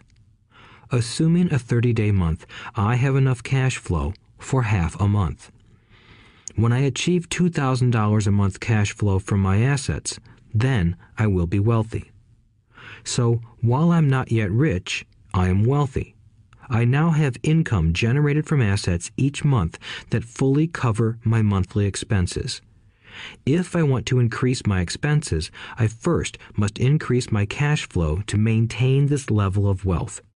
Also note that it is at this point that I'm no longer dependent on my wages. I have focused on and been successful in building an asset column that has made me financially independent. If I quit my job today, I would be able to cover my monthly expenses with the cash flow from my assets.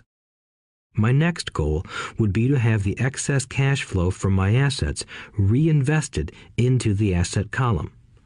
The more money that goes into my asset column, the more my asset column grows. The more my assets grow, the more my cash flow grows. And as long as I keep my expenses less than the cash flow from these assets, I grow richer with more and more income from sources other than my physical labor. As this reinvestment process continues, I am well on my way to becoming rich. Just remember this simple observation. The rich buy assets. The poor only have expenses. The middle class buy liabilities they think are assets. So, how do I start minding my own business? What is the answer? Listen to the founder of McDonald's in the next chapter. Chapter 3 Lesson 3 Mind Your Own Business. The rich focus on their asset columns while everyone else focuses on their income statements. In 1974, Ray Kroc, the founder of McDonald's, was asked to speak to the MBA class at the University of Texas at Austin. A friend of mine was a student in that MBA class.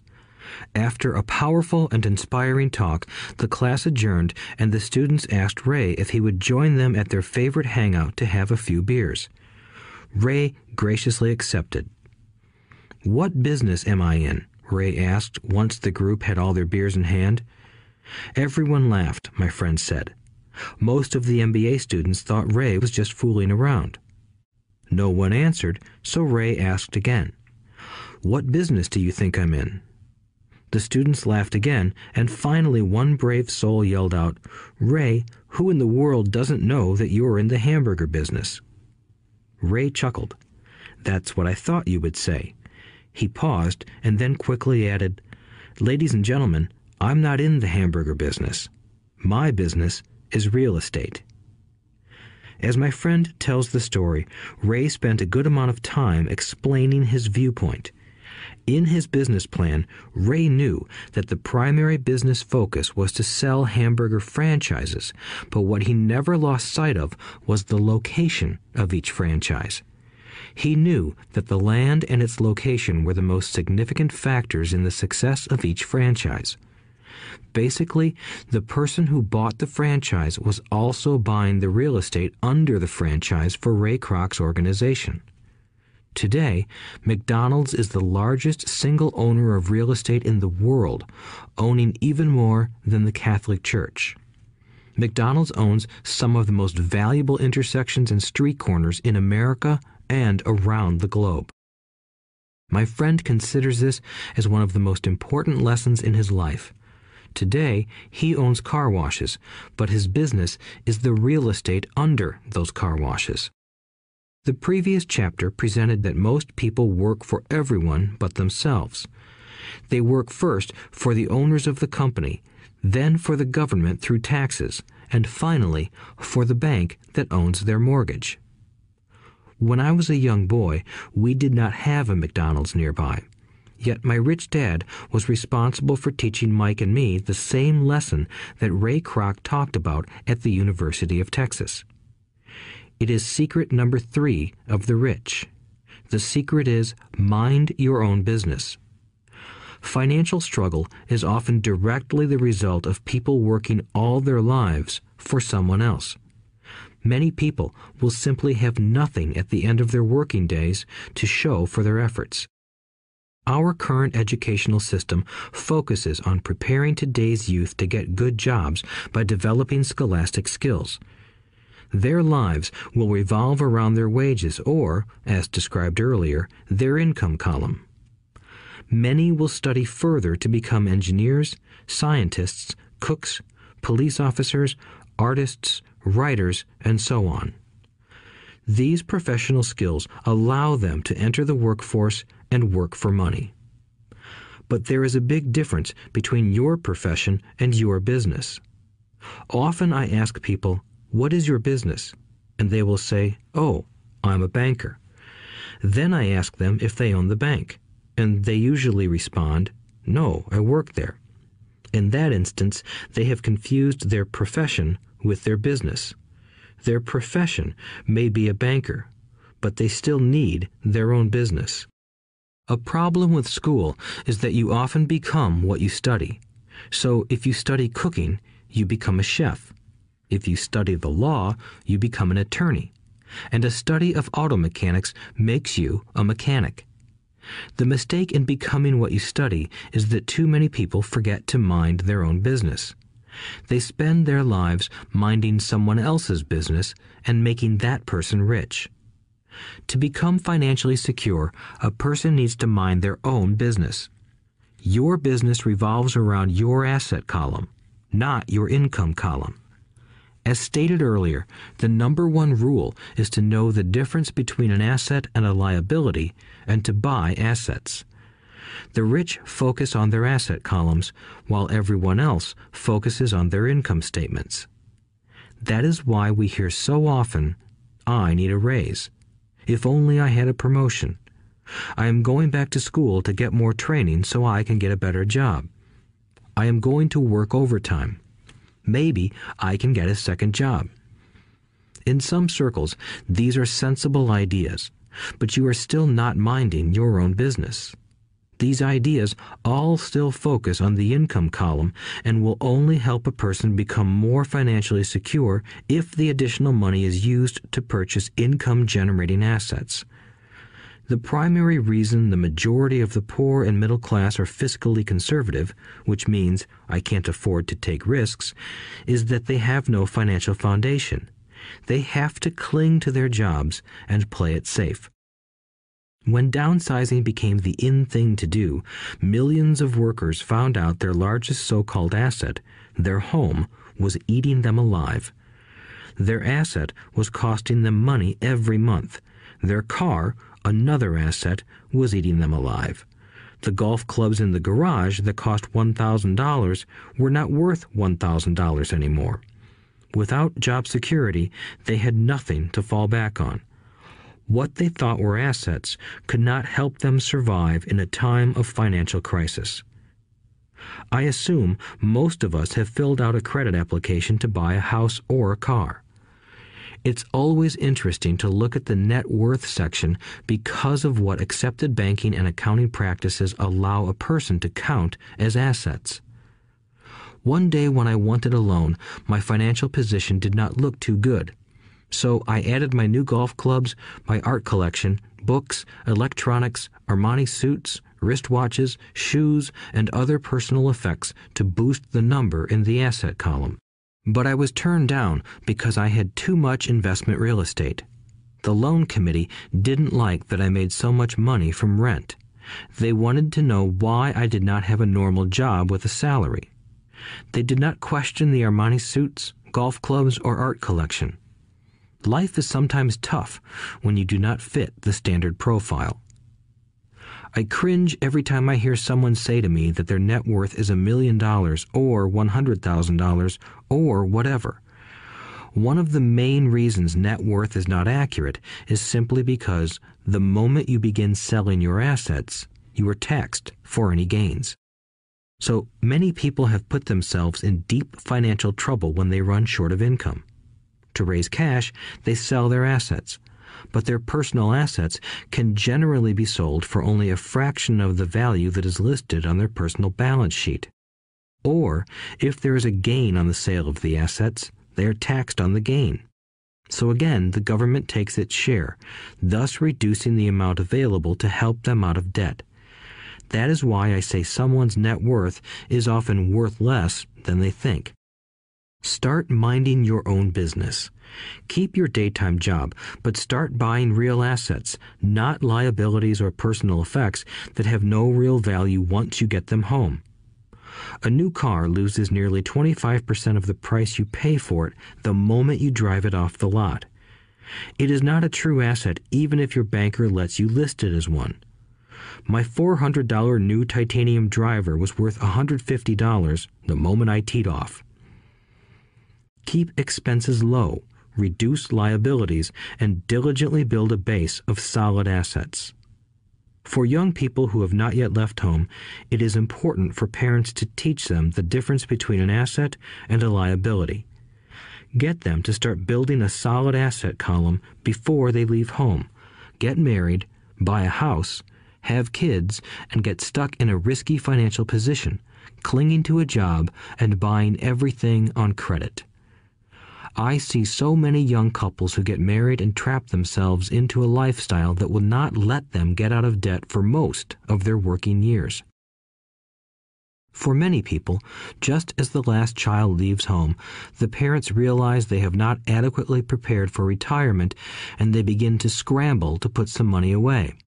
Then their own parents become ill and they find themselves with new responsibilities. So, what kind of assets am I suggesting that you or your children acquire? In my world, real assets fall into the following categories businesses that do not require my presence. I own them, but they are managed or run by other people. If I have to work there, it's not a business. It becomes my job. Stocks, bonds, income generating real estate, notes, IOUs, royalties from intellectual property such as music, scripts, and patents. Anything else that has value produces income or appreciates and has a ready market. As a young boy, my educated dad encouraged me to find a safe job, but my rich dad encouraged me to begin acquiring assets that I loved. If you don't love it, you won't take care of it. I collect real estate simply because I love buildings and land. I love shopping for them, and I could look at them all day long. When problems arise, the problems aren't so bad that it changes my love for real estate. For people who hate real estate, they shouldn't buy it.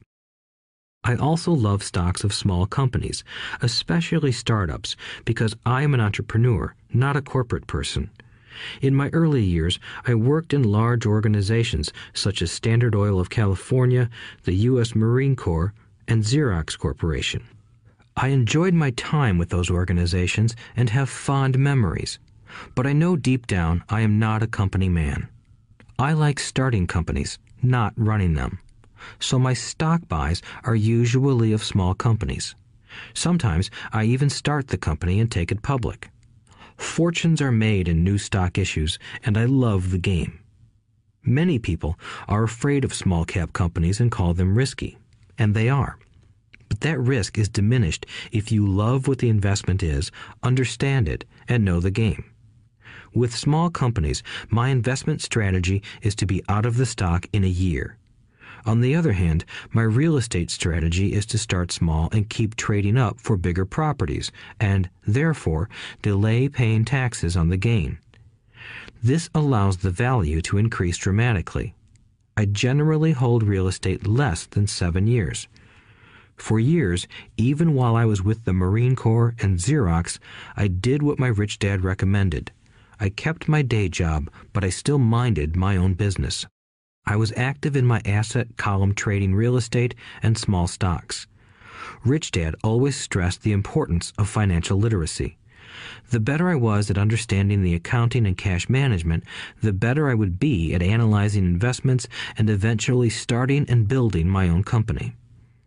I don't encourage anyone to start a company unless they really want to. Knowing what I know about running a company, I wouldn't wish that task on anyone. There are times when people can't find employment and starting a company seems like the best solution. But the odds are against success. Nine out of ten companies fail in five years. Of those that survive the first five years, nine out of every ten of those eventually fail as well. So only if you really have the desire to own your own company do I recommend it. Otherwise, keep your day job and mind your own business. When I say mind your own business, I mean to build and keep your asset column strong. Once a dollar goes into it, never let it come out. Think of it this way once a dollar goes into your asset column, it becomes your employee. The best thing about money is that it works 24 hours a day and can work for generations. Keep your day job, be a great hardworking employee, but keep building that asset column. As your cash flow grows, you can indulge in some luxuries. An important distinction is that rich people buy luxuries last, while the poor and middle class tend to buy luxuries first. The poor and the middle class often buy luxury items like big houses, diamonds, furs, jewelry, or boats because they want to look rich. They look rich, but in reality, they just get deeper in debt on credit. The old money people, the long term rich, build their asset column first. Then the income generated from the asset column buys their luxuries. The poor and middle class buy luxuries with their own sweat, blood, and children's inheritance. A true luxury is a reward for investing in and developing a real asset. For example, when my wife Kim and I had extra money coming from our apartment houses, she went out and bought her Mercedes. It didn't take any extra work or risk on her part because the apartment house bought the car. She did, however, have to wait four years while the real estate investment portfolio grew and began generating enough extra cash flow to pay for the car. But the luxury, the Mercedes, was a true reward because she proved she knew how to grow her asset column. That car now means a lot more to her than simply another pretty car. It means she used her financial intelligence to afford it. Instead, most people impulsively go out and buy a new car or some other luxury on credit. They may feel bored and just want a new toy. Buying a luxury on credit often causes a person to eventually resent that luxury because the debt becomes a financial burden. After you've taken the time and invested in and built your own business, you are now ready to learn the biggest secret of the rich, the secret that puts the rich way ahead of the pack. Chapter 4 Lesson 4 The History of Taxes and the Power of Corporations.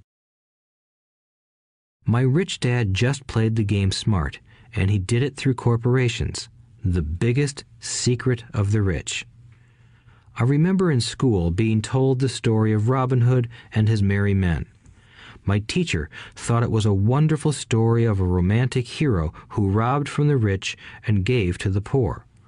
My rich dad did not see Robin Hood as a hero. He called Robin Hood a crook. Robin Hood may be long gone, but his followers live on. I often still hear people say, why don't the rich pay for it? Or, the rich should pay more in taxes and give it to the poor.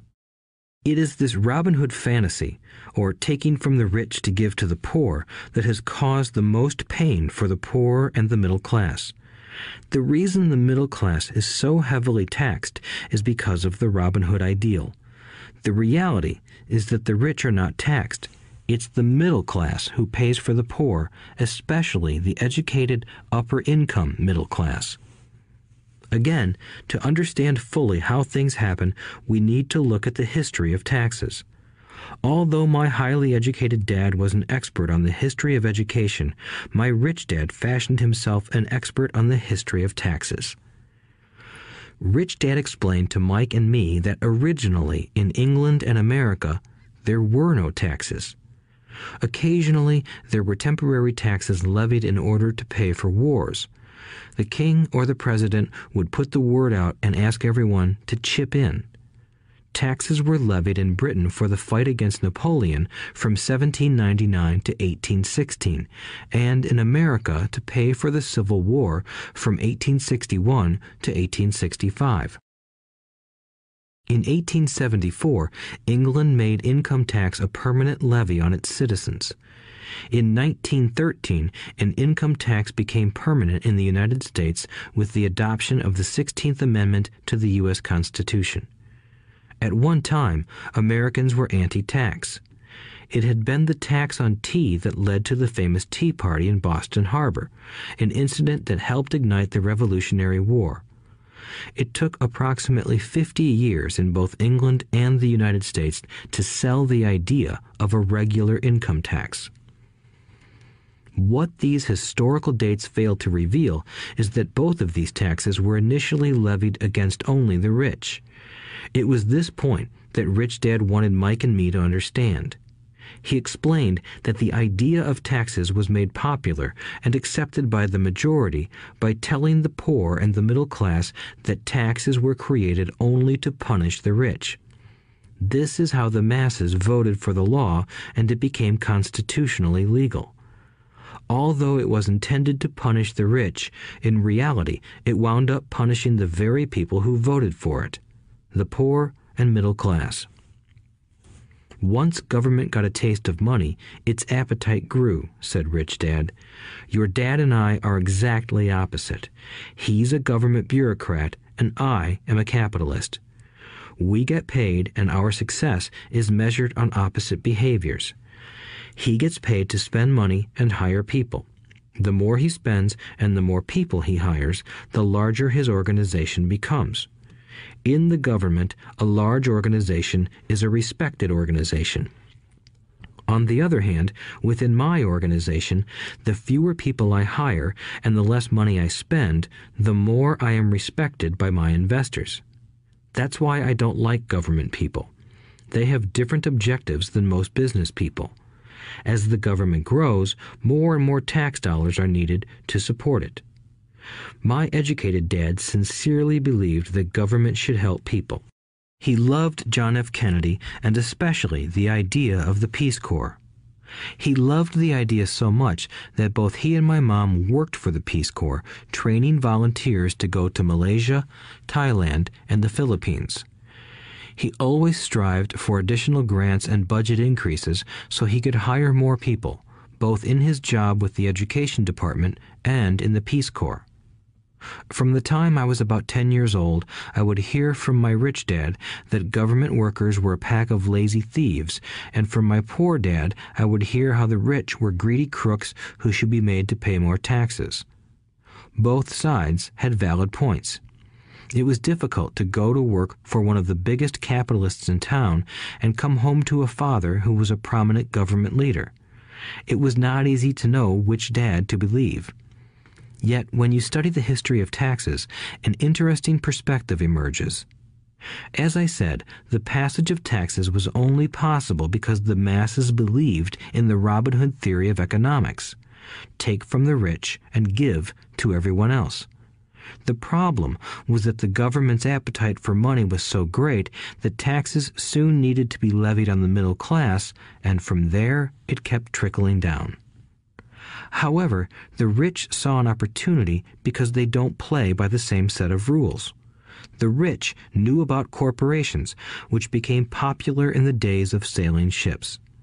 The rich created the corporation as a vehicle to limit their risk to the assets of each voyage. The rich put their money into a corporation to finance the voyage. The corporation would then hire a crew to sail to the New World to look for treasure. If the ship was lost, the crew lost their lives, but the loss to the rich would be limited only to the money they invested for that particular voyage. It is the knowledge of the legal corporate structure that really gives the rich a vast advantage over the poor and middle class. Having two fathers teaching me, one a socialist and the other a capitalist, I quickly began to realize that the philosophy of the capitalist made more financial sense to me. It seemed to me that the socialists ultimately penalized themselves due to their lack of financial education. No matter what the take from the rich crowd came up with, the rich always found a way to outsmart them. That is how taxes were eventually levied on the middle class. The rich outsmarted the intellectuals solely because they understood the power of money, a subject not taught in schools. How did the rich outsmart the intellectuals? Once the take from the rich tax was passed, cash started flowing into government coffers. Initially, people were happy. Money was handed out to government workers and the rich. It went to government workers in the form of jobs and pensions, and it went to the rich via their factories receiving government contracts. The government received a large pool of money, but the problem was the fiscal management of that money. The government ideal is to avoid having excess money. If you fail to spend your allotted funds, you risk losing it in the next budget. You would certainly not be recognized for being efficient.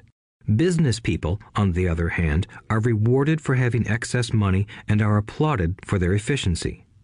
As this cycle of growing government spending continued, the demand for money increased, and the tax the rich idea was adjusted to include lower income levels down to the very people who voted it in the poor and the middle class.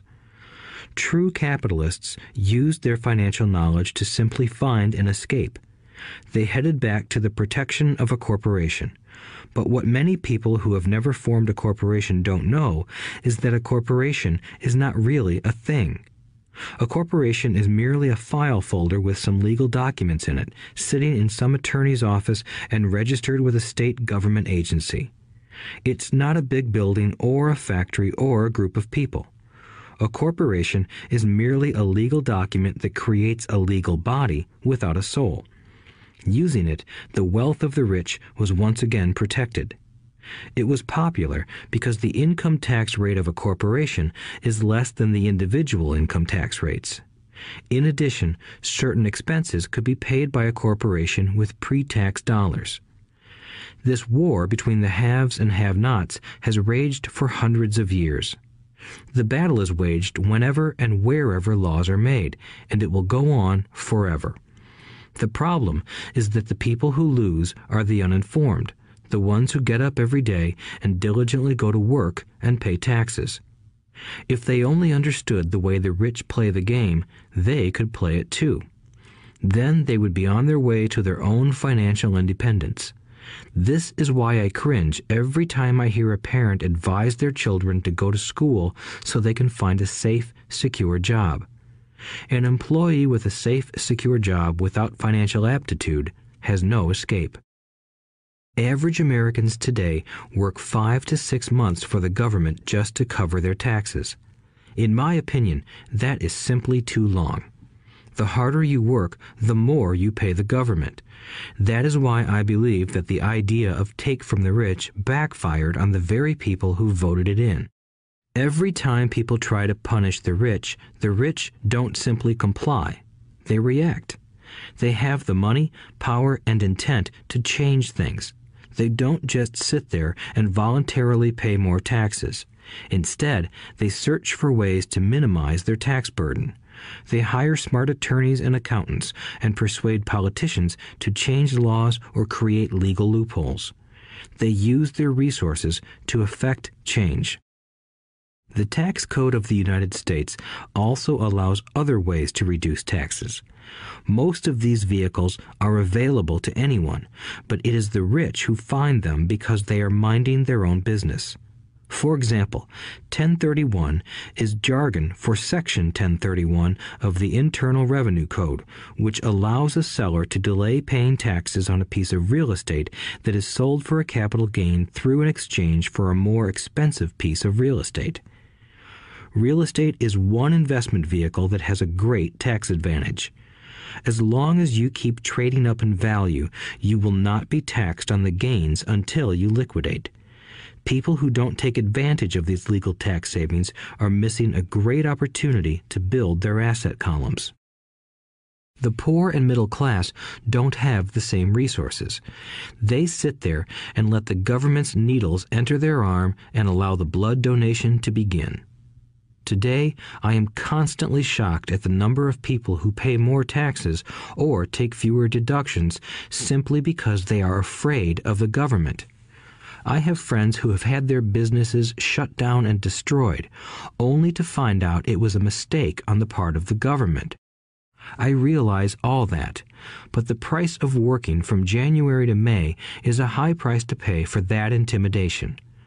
My poor dad never fought back. My rich dad didn't either.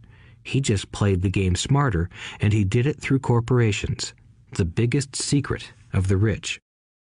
You may remember the first lesson I learned from my rich dad.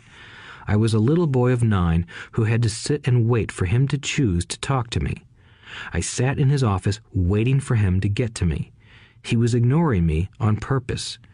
He wanted me to recognize his power and to desire to have that power for myself one day. During all the years I studied and learned from him, he always reminded me that knowledge is power. And with money comes great power that requires the right knowledge to keep it and make it multiply. Without that knowledge, the world pushes you around. Rich Dad constantly reminded Mike and me that the biggest bully was not the boss or the supervisor, but the tax man. The tax man will always take more if you let him. The first lesson of having money work for you, as opposed to you working for money, is all about power. If you work for money, you give the power to your employer. If money works for you, you keep the power and control it. Once we had this knowledge of the power of money working for us, he wanted us to be financially smart and not let anyone or anything push us around. If you're ignorant, it's easy to be bullied. If you know what you're talking about, you have a fighting chance. That is why he paid so much for smart tax accountants and attorneys. It was less expensive to pay them than to pay the government. His best lesson to me was be smart and you won't be pushed around as much. He knew the law because he was a law abiding citizen and because it was expensive to not know the law. If you know you're right, you're not afraid of fighting back, even if you are taking on Robin Hood and his band of merry men. My highly educated dad always encouraged me to land a good job with a strong corporation. He spoke of the virtues of working your way up the corporate ladder. He didn't understand that, by relying solely on a paycheck from a corporate employer, I would be a docile cow ready for milking.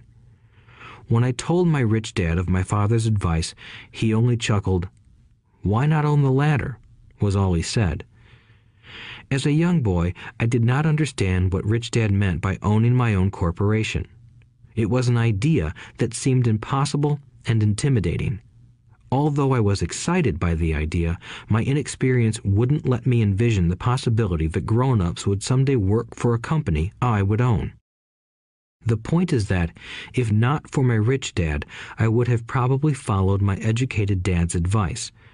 It was merely the occasional reminder of my rich dad that kept the idea of owning my own corporation alive and kept me on a different path.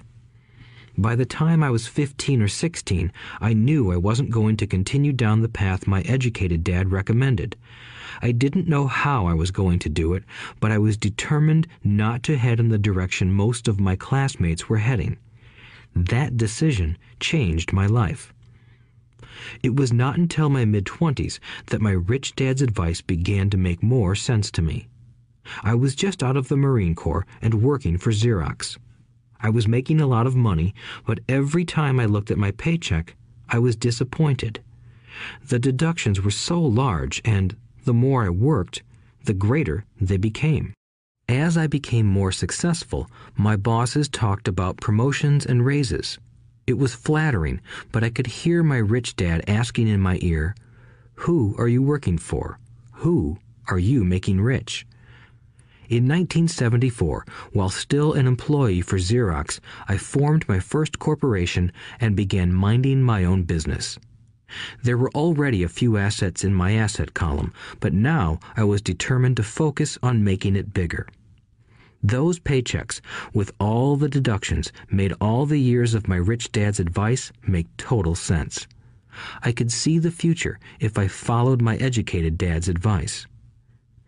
Many employers feel that advising their workers to mind their own business is bad for business. But for me, focusing on my own business and developing assets made me a better employee because I now had a purpose.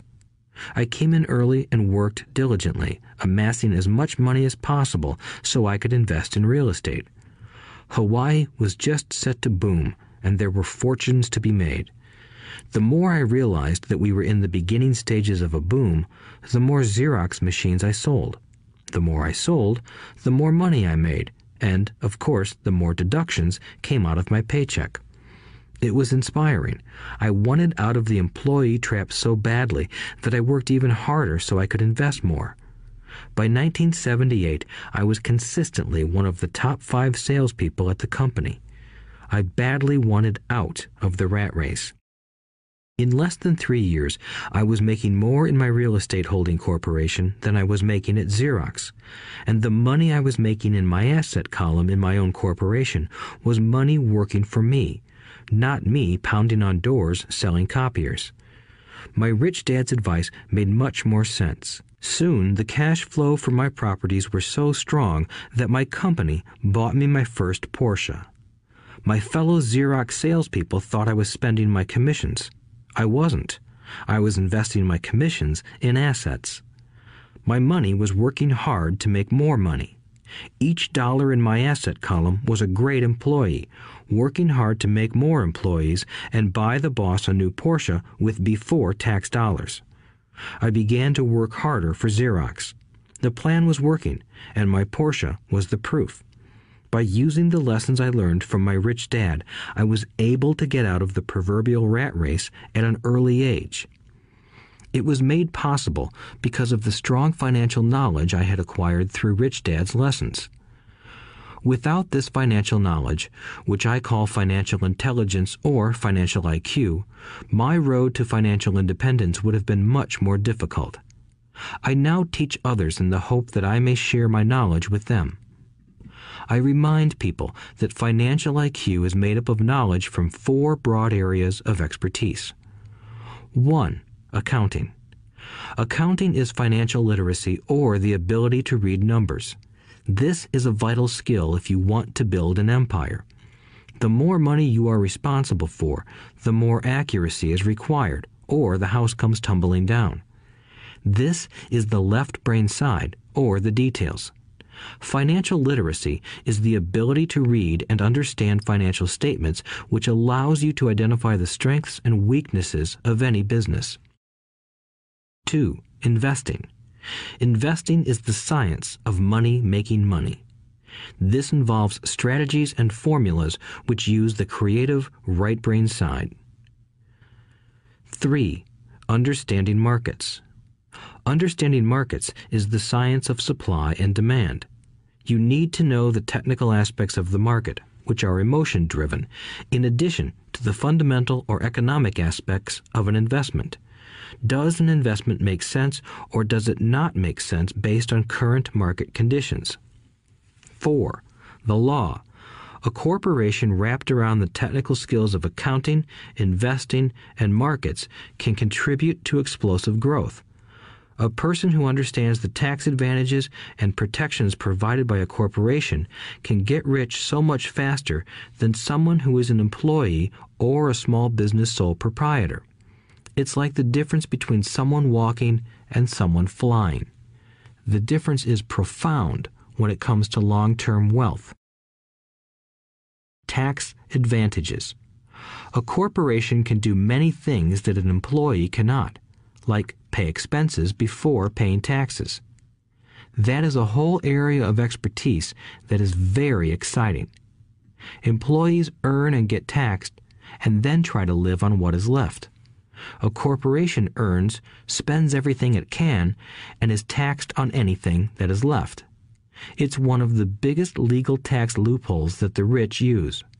They're easy to set up and are not expensive if you own investments that are producing good cash flow.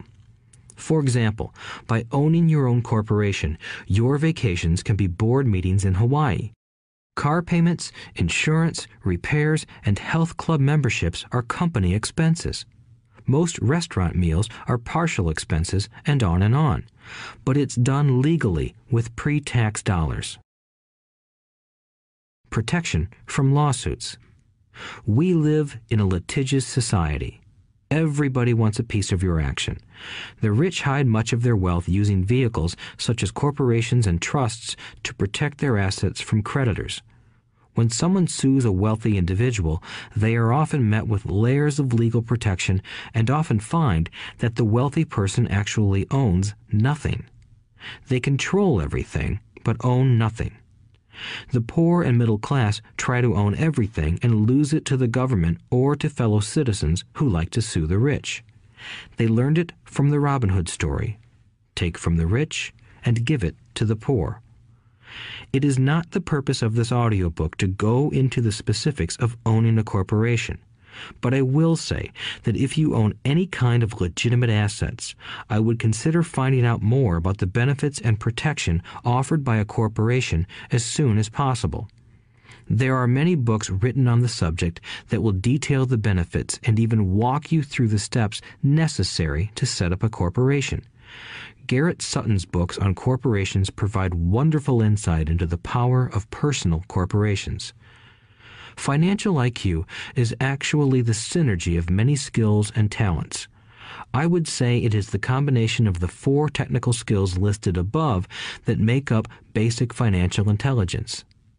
If you aspire to great wealth, it is the combination of these skills that will greatly amplify your financial intelligence. In summary, business owners with corporations 1. earn, 2. spend, 3.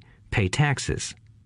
Employees who work for corporations 1. earn, 2. pay taxes, 3. spend. As part of your overall financial strategy, I recommend that you learn about the protection that legal entities can provide for businesses and assets. Chapter 5 Lesson 5 The Rich Invent Money. Often in the real world, it's not the smart who get ahead, but the bold. Last night, I took a break from writing and watched a TV program on the history of a young man named Alexander Graham Bell. Bell had just patented his telephone and was having growing pains because the demand for his new invention was so strong. Needing a bigger company, he then went to the giant at that time, Western Union, and asked them if they would buy his patent and his tiny company. He wanted $100,000 for the whole package. The president of Western Union scoffed at him and turned him down, saying the price was ridiculous. The rest is history. A multi-billion dollar industry emerged and AT&T was born. The evening news came on right after the story of Alexander Graham Bell. On the news was a story of another downsizing at a local company. The workers were angry and complained that the company ownership was unfair. A terminated manager of about 45 years of age had his wife and two babies at the plant and was begging the guards to let him talk to the owners to ask if they would reconsider his termination. He had just bought a house and was afraid of losing it. The camera focused in on his pleading for all the world to see. Needless to say, it held my attention. I have been teaching professionally since 1984. It has been a great experience and a rewarding one. It is also a disturbing profession, for I have taught thousands of individuals and I see one thing in common in all of us, myself included. We all have tremendous potential, and we all are blessed with gifts. Yet the one thing that holds all of us back is some degree of self doubt. It is not so much the lack of technical information that holds us back, but more the lack of self confidence. Some are more affected than others. Once we leave school, most of us know that it is not so much a matter of college degrees or good grades that count in the real world, outside of academics, something more than just grades is required. I have heard it called many things guts, chutzpah, balls, audacity, bravado, cunning, daring, tenacity, and brilliance. This factor, whatever it is labeled, ultimately decides one's future much more than school grades do. Inside each of us is one of these brave, brilliant, and daring characters. There is also the flip side of that character people who could get down on their knees and beg if necessary. After a year in Vietnam as a Marine Corps pilot, I got to know both of those characters inside of me intimately. One is not better than the other. Yet, as a teacher, I recognized that it was excessive fear and self doubt that were the greatest detractors of personal genius. It broke my heart to see students know the answers, yet lack the courage to act on the answer. Often in the real world, it's not the smart who get ahead, but the bold. In my personal experience, your financial genius requires both technical knowledge as well as courage. If fear is too strong, the genius is suppressed. In my classes, I strongly urge students to learn to take risks, to be bold, and to let their genius convert that fear into power and brilliance. It works for some and just terrifies others. I have come to realize that for most people, when it comes to the subject of money, they would rather play it safe. I have had to field questions such as why take risks? Why should I bother developing my financial IQ? Why should I become financially literate? And I answer, just to have more options. There are huge changes up ahead. In the coming years, there will be more people just like the young inventor Alexander Graham Bell.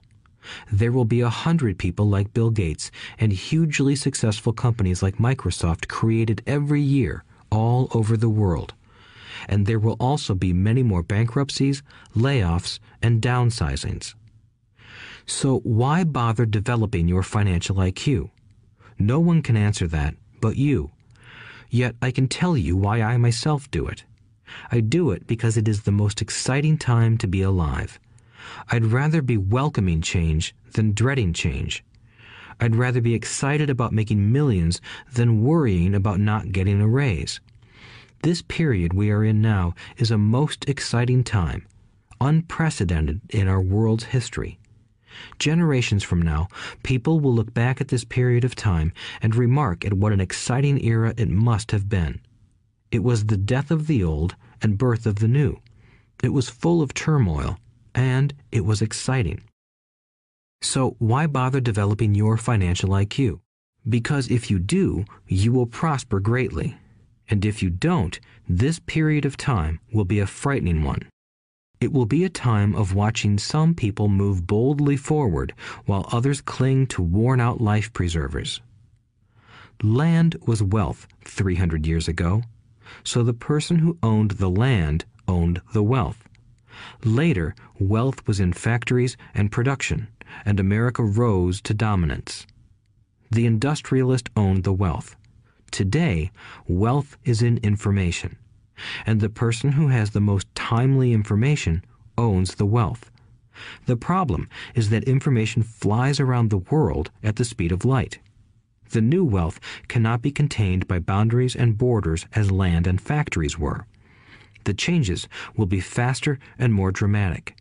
There will be a dramatic increase in the number of new multimillionaires. There also will be those who are left behind. I find so many people struggling today often working harder simply because they cling to old ideas. They want things to be the way they were, and they resist change. I know people who are losing their jobs or their houses, and they blame technology or the economy or their boss. Sadly, they fail to realize that they might be the problem. Old ideas are their biggest liability. It is a liability simply because they fail to realize that while that idea or way of doing something was an asset yesterday, yesterday is gone. One afternoon, I was teaching how to invest using a board game I had invented, Cashflow, as a teaching tool. A friend had brought someone along to attend the class. This friend of a friend was recently divorced, had been badly burned in the divorce settlement, and was now searching for some answers. Her friend thought the class might help. The game was designed to help people learn how money works. In playing the game, they learn about the interaction of the income statement with the balance sheet. They learn how cash flows between the two and how the road to wealth is through striving to increase your monthly cash flow from the asset column to the point that it exceeds your monthly expenses.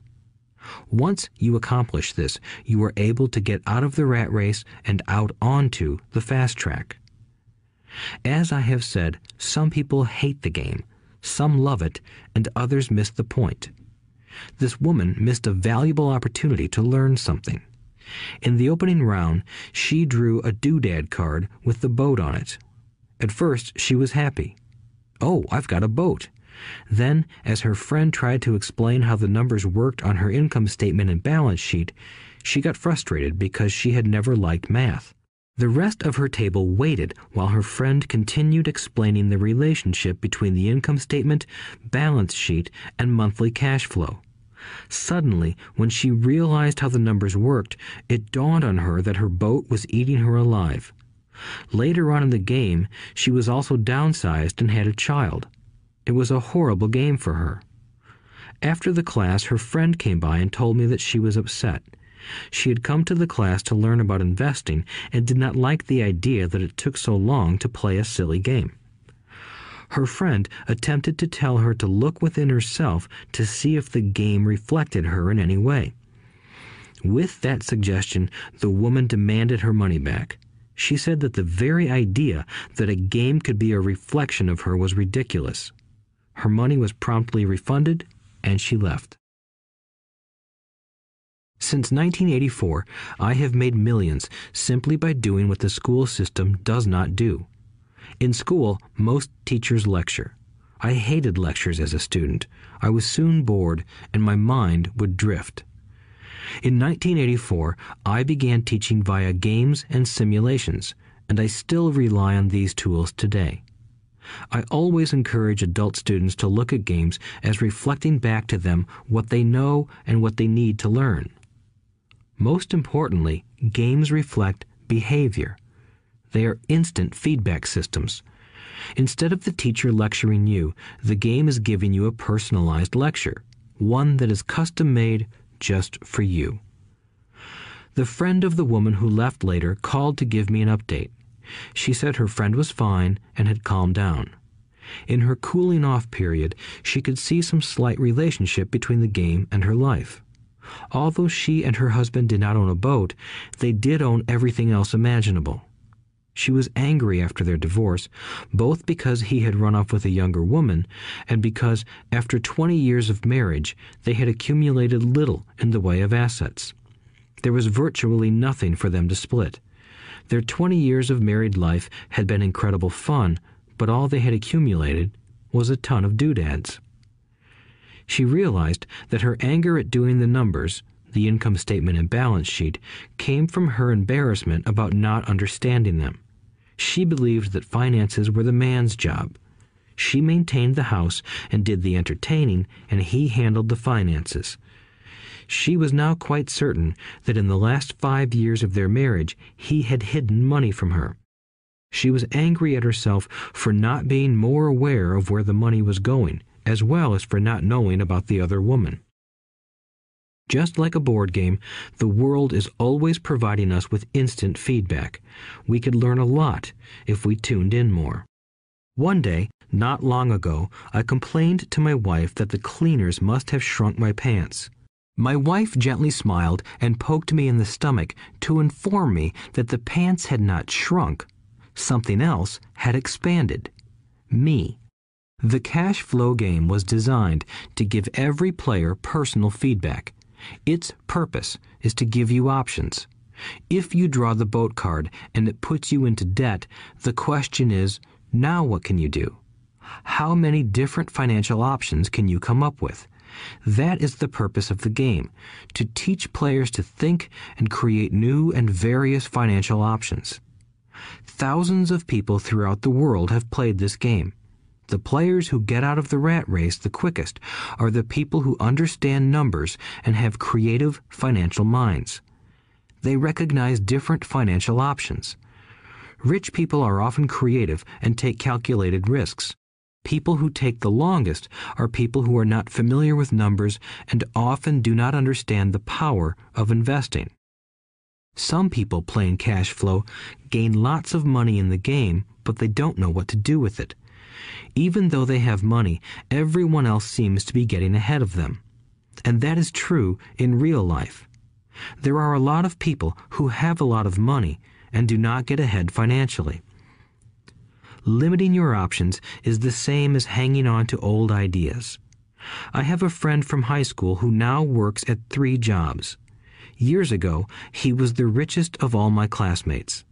When the local sugar plantation closed, the company he worked for went down with the plantation. In his mind, he had but one option, and that was the old option work hard. The problem was that he couldn't find an equivalent job that recognized his seniority from the old company. As a result, he is overqualified for the jobs he currently has, so his salary is lower. He now works three jobs to earn enough to survive. I have watched people playing cash flow complain that the right opportunity cards are not coming their way, so they sit there. I know people who do that in real life. They wait for the right opportunity. I have watched people get the right opportunity card and then not have enough money. Then they complain that they would have gotten out of the rat race if they had had more money. So they sit there. I know people in real life who do that also. They see all the great deals, but they have no money. And I have seen people pull a great opportunity card, read it out loud, and have no idea that it is a great opportunity. They have the money, the time is right, they have the card, but they can't see the opportunity staring them in the face. They fail to see how it fits into their financial plan for escaping the rat race. And I know more people like that than all the others combined. Most people have an opportunity of a lifetime flash right in front of them and they fail to see it. A year later, they find out about it after everyone else got rich. Financial intelligence is simply having more options. If the opportunities aren't coming your way, what else can you do to improve your financial position? If an opportunity lands in your lap and you have no money and the bank won't talk to you, what else can you do to get the opportunity to work in your favor? If your hunch is wrong and what you've been counting on doesn't happen, how can you turn a lemon into millions? That is financial intelligence. It is not so much what happens, but how many different financial solutions you can think of to turn a lemon into millions. It is how creative you are in solving financial problems. Most people only know one solution work hard, save, and borrow. So, why would you want to increase your financial intelligence? Because you want to be the kind of person who creates your own luck. You take whatever happens and make it better. Few people realize that luck is created, just as money is. And if you want to be luckier and create money instead of working hard, then your financial intelligence is important. If you are the kind of person who is waiting for the right thing to happen, you might wait for a long time. It's like waiting for all the traffic lights to be green for five miles before you'll start your trip. As young boys, Mike and I were constantly told by my rich dad that money is not real. Rich Dad occasionally reminded us of how close we came to the secret of money on that first day we got together and began making money out of plaster of Paris. The poor and middle class work for money, he would say. The rich make money. The more real you think money is, the harder you will work for it. If you can grasp the idea that money is not real, you will grow richer faster. What is it? Was a question Mike and I often came back with. What is money if it is not real? What we agree it is, was all Rich Dad would say. The single most powerful asset we all have is our mind. If it is trained well, it can create enormous wealth seemingly instantaneously. An untrained mind can also create extreme poverty that can crush a family for generations. In the information age, money is increasing exponentially. A few individuals are getting ridiculously rich from nothing, just ideas and agreements. If you ask many people who trade stocks or other investments for a living, they see it done all the time. Often, millions can be made instantaneously from nothing. And by nothing, I mean no money was exchanged. It is done via agreement, a hand signal in a trading pit, a blip on a trader's screen in Lisbon from a trader's screen in Toronto and back to Lisbon, a call to my broker to buy and a moment later to sell. Money did not change hands, agreements did. So, why develop your financial genius? Only you can answer that. I can tell you why I have been developing this area of my intelligence. I do it because I want to make money fast, not because I need to, but because I want to. It is a fascinating learning process. I develop my financial IQ because I want to participate in the fastest game and biggest game in the world. And, in my own small way, I would like to be part of this unprecedented evolution of humanity, the era where humans work purely with their minds and not with their bodies. Besides, it is where the action is. It is what is happening. It's hip, it's scary, and it's fun. That is why I invest in my financial intelligence, developing the most powerful asset I have I want to be with people moving boldly forward. I do not want to be with those left behind. I will give you a simple example of creating money. In the early 1990s, the economy of Phoenix, Arizona was horrible. I was watching a TV show when a financial planner came on and began forecasting doom and gloom. His advice was to save money. Put $100 away every month, he said. In 40 years, you will be a multimillionaire. Well, putting money away every month is a sound idea. It is one option, the option most people subscribe to. The problem is this it blinds the person to what is really going on. It causes them to miss major opportunities for much more significant growth of their money. The world is passing them by. As I said, the economy was terrible at that time. For investors, this is the perfect market condition. A chunk of my money was in the stock market and in apartment houses. I was short of cash. Because people were giving properties away, I was buying. I was not saving money. I was investing. Kim and I had more than a million dollars in cash working in a market that was rising fast. It was the best opportunity to invest. The economy was terrible. I just could not pass up these small deals. Houses that were once $100,000 were now $75,000. But instead of shopping with local real estate agents, I began shopping at the bankruptcy attorney's office or the courthouse steps. In these shopping places, a $75,000 house could sometimes be bought for $20,000 or less. For $2,000, which was loaned to me from a friend for 90 days for $200, I gave an attorney a cashier's check as a down payment.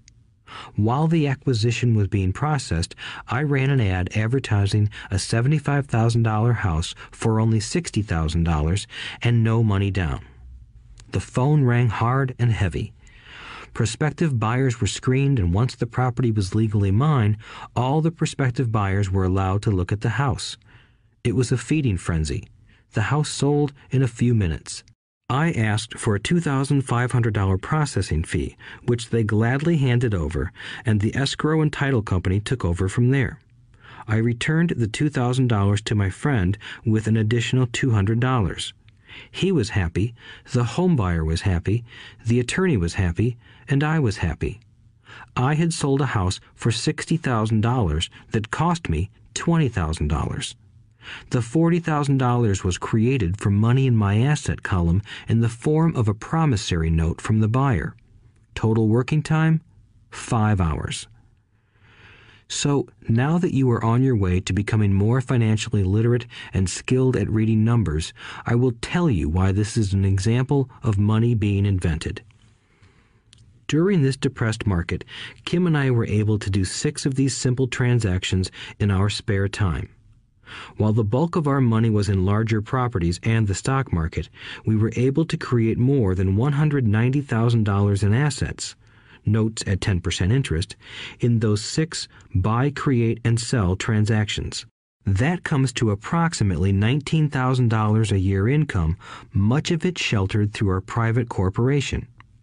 Much of that $19,000 a year goes to pay for our company cars, gas, trips, insurance, dinners with clients, and other things.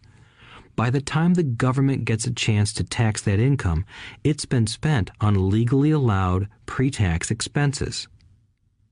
This was a simple example of how money is invented, created, and protected using financial intelligence.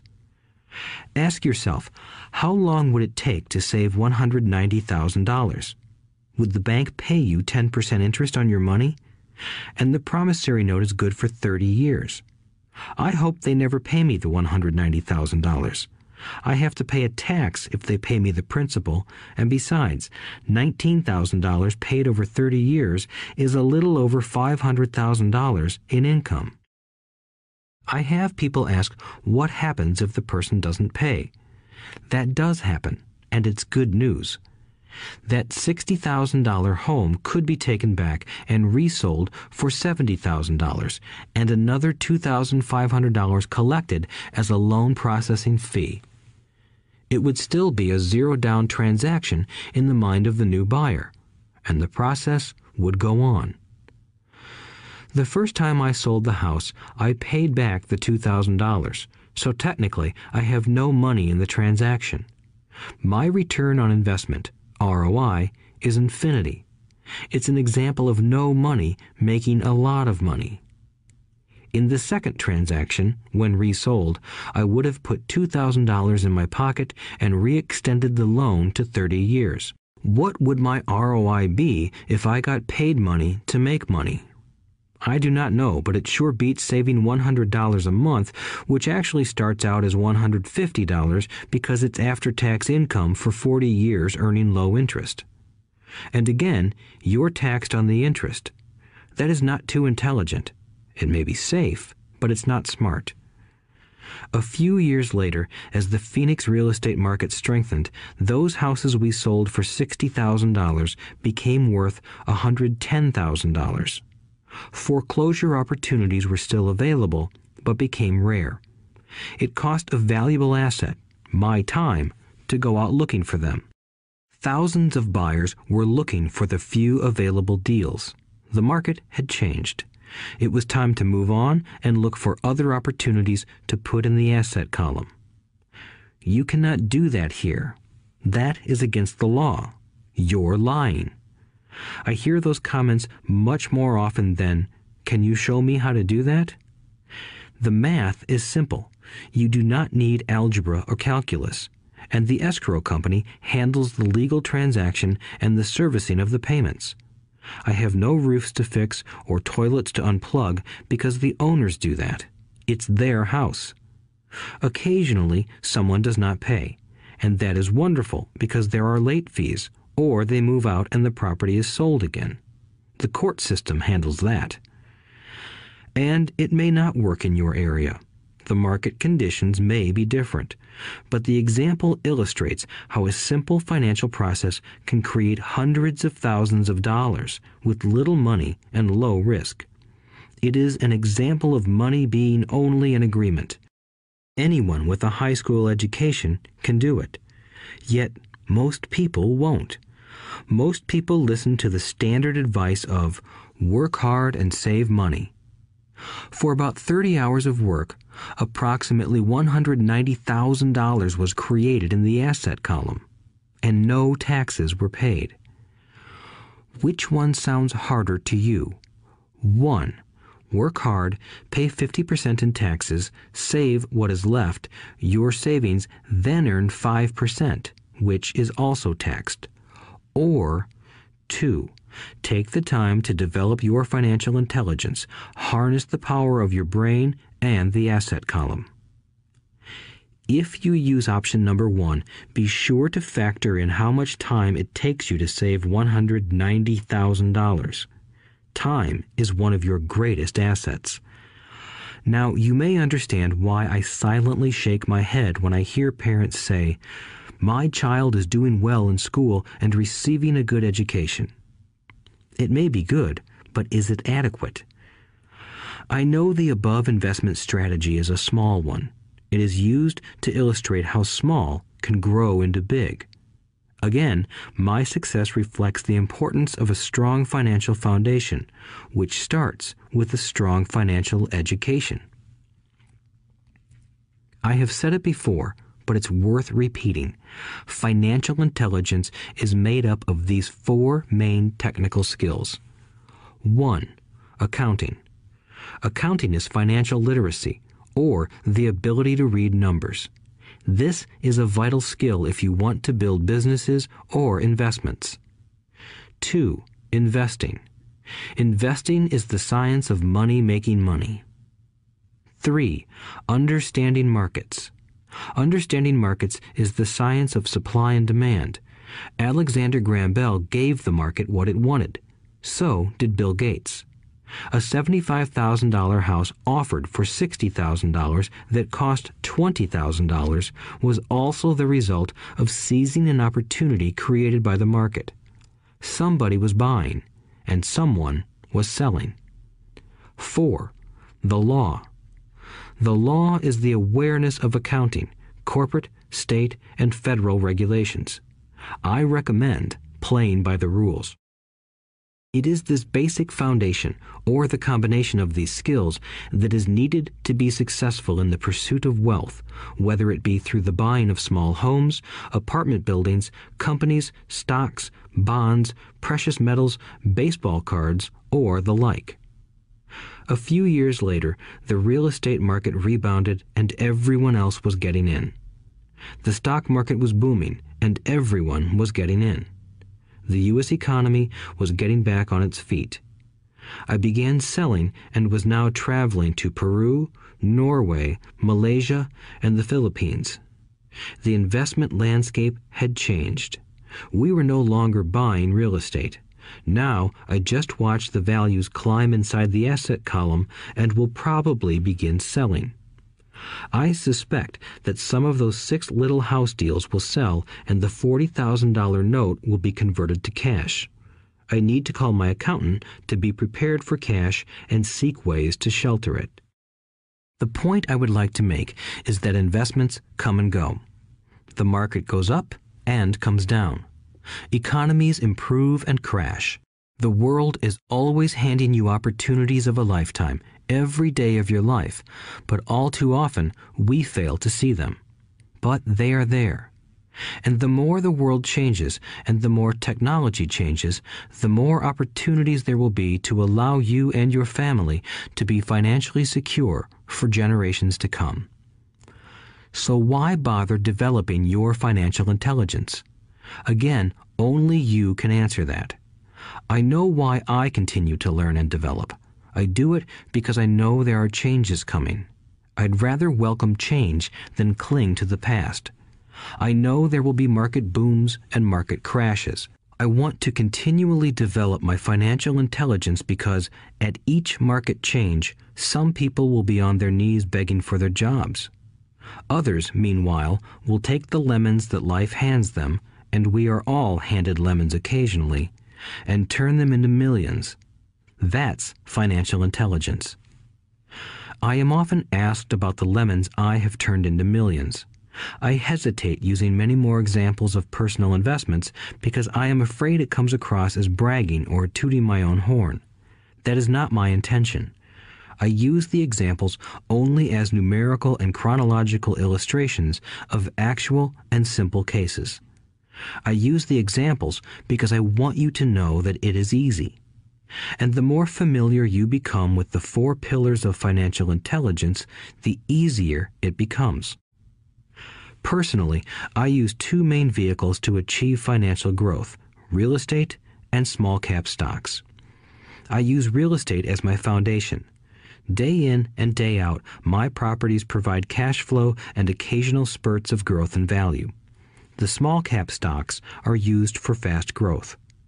I do not recommend anything that I do. The examples are just that examples. If the opportunity is too complex and I do not understand the investment, I don't do it. Simple math and common sense are all you need to do well financially. There are five reasons for using examples. 1. To inspire people to learn more. 2. To let people know it is easy if the foundation is strong. 3. To show that anyone can achieve great wealth. 4. To show that there are millions of ways to achieve your goals. 5. To show that it's not rocket science. In 1989, I used to jog through a lovely neighborhood in Portland, Oregon. It was a suburb that had little gingerbread houses. They were small and cute. I almost expected to see Little Red Riding Hood skipping down the sidewalk on her way to Granny's. There were for sale signs everywhere. The timber market was terrible. The stock market had just crashed, and the economy was depressed. On one street, I noticed a for sale sign that was up longer than most. It looked old. Jogging past it one day, I ran into the owner, who looked troubled. What are you asking for your house? I asked. The owner turned and smiled weakly. Make me an offer, he said. It's been for sale for over a year. Nobody even comes by anymore to look at it. I'll look, I said, and I bought the house a half hour later for $20,000 less than his asking price. It was a cute little two bedroom home with gingerbread trim on all the windows. It was light blue with gray accents and had been built in 1930. Inside, there was a beautiful rock fireplace, as well as two tiny bedrooms. It was a perfect rental house. I gave the owner $5,000 down for a $45,000 house that was really worth $65,000, except that no one wanted to buy it. The owner moved out in a week, happy to be free, and my first tenant moved in, a local college professor. After the mortgage, expenses, and management fees were paid, I put a little less than $40 in my pocket at the end of each month. Hardly exciting. A year later, the depressed Oregon real estate market had begun to pick up. California investors, flush with money from their still booming real estate market, were moving north and buying up Oregon and Washington. I sold that little house for $95,000 to a young couple from California who thought it was a bargain. My capital gains of approximately $40,000 were placed into a 1031 tax deferred exchange, and I went shopping for a place to put my money. In about a month, I found a 12 unit apartment house right next to the Intel plant in Beaverton, Oregon. The owners lived in Germany, had no idea what the place was worth, and again, just wanted to get out of it. I offered $275,000 for a $450,000 building. They agreed to $300,000. I bought it and held it for two years. Utilizing the same 1031 exchange process, we sold the building for $495,000 and bought a 30 unit apartment building in Phoenix, Arizona. We had moved to Phoenix by then to get out of the rain and needed to sell anyway. Like the former Oregon market, the real estate market in Phoenix was depressed. The price of the 30 unit apartment building in Phoenix was $875,000, with $225,000 down. The cash flow from the 30 units was a little over $5,000 a month. The Arizona market began moving up, and a few years later, a Colorado investor offered us $1.2 million for the property. The point of this example is how a small amount can grow into a large amount. Again, it is a matter of understanding financial statements, investment strategies, a sense of the market, and the laws.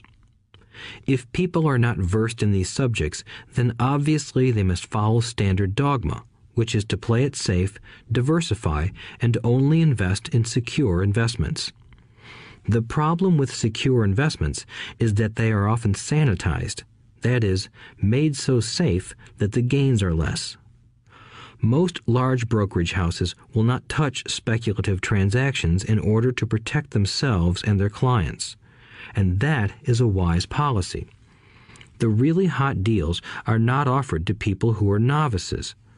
Often, the best deals that make the rich even richer are reserved for those who understand the game. It is technically illegal to offer speculative deals to someone who is considered not sophisticated, but of course, it happens. The more sophisticated I get, the more opportunities come my way. Another case for developing your financial intelligence over a lifetime is simply that more opportunities are presented to you. And the greater your financial intelligence, the easier it is to tell whether a deal is good. It's your intelligence that can spot a bad deal or make a bad deal good. The more I learn, and there is a lot to learn, the more money I make simply because I gain experience and wisdom as the years go on. I have friends who are playing it safe, working hard at their profession and failing to gain financial wisdom, which does take time to develop. My overall philosophy is to plant seeds inside my asset column. That is my formula. I start small and plant seeds. Some grow, some don't. Inside our real estate corporation, we have property worth several million dollars. It is our own REIT, or real estate investment trust. The point I'm making is that most of those millions started out as little $5,000 to $10,000 investments. All of those down payments were fortunate to catch a fast rising market and increase tax free. We traded in and out several times over a number of years. We also own a stock portfolio, surrounded by a corporation that Kim and I call our personal mutual fund.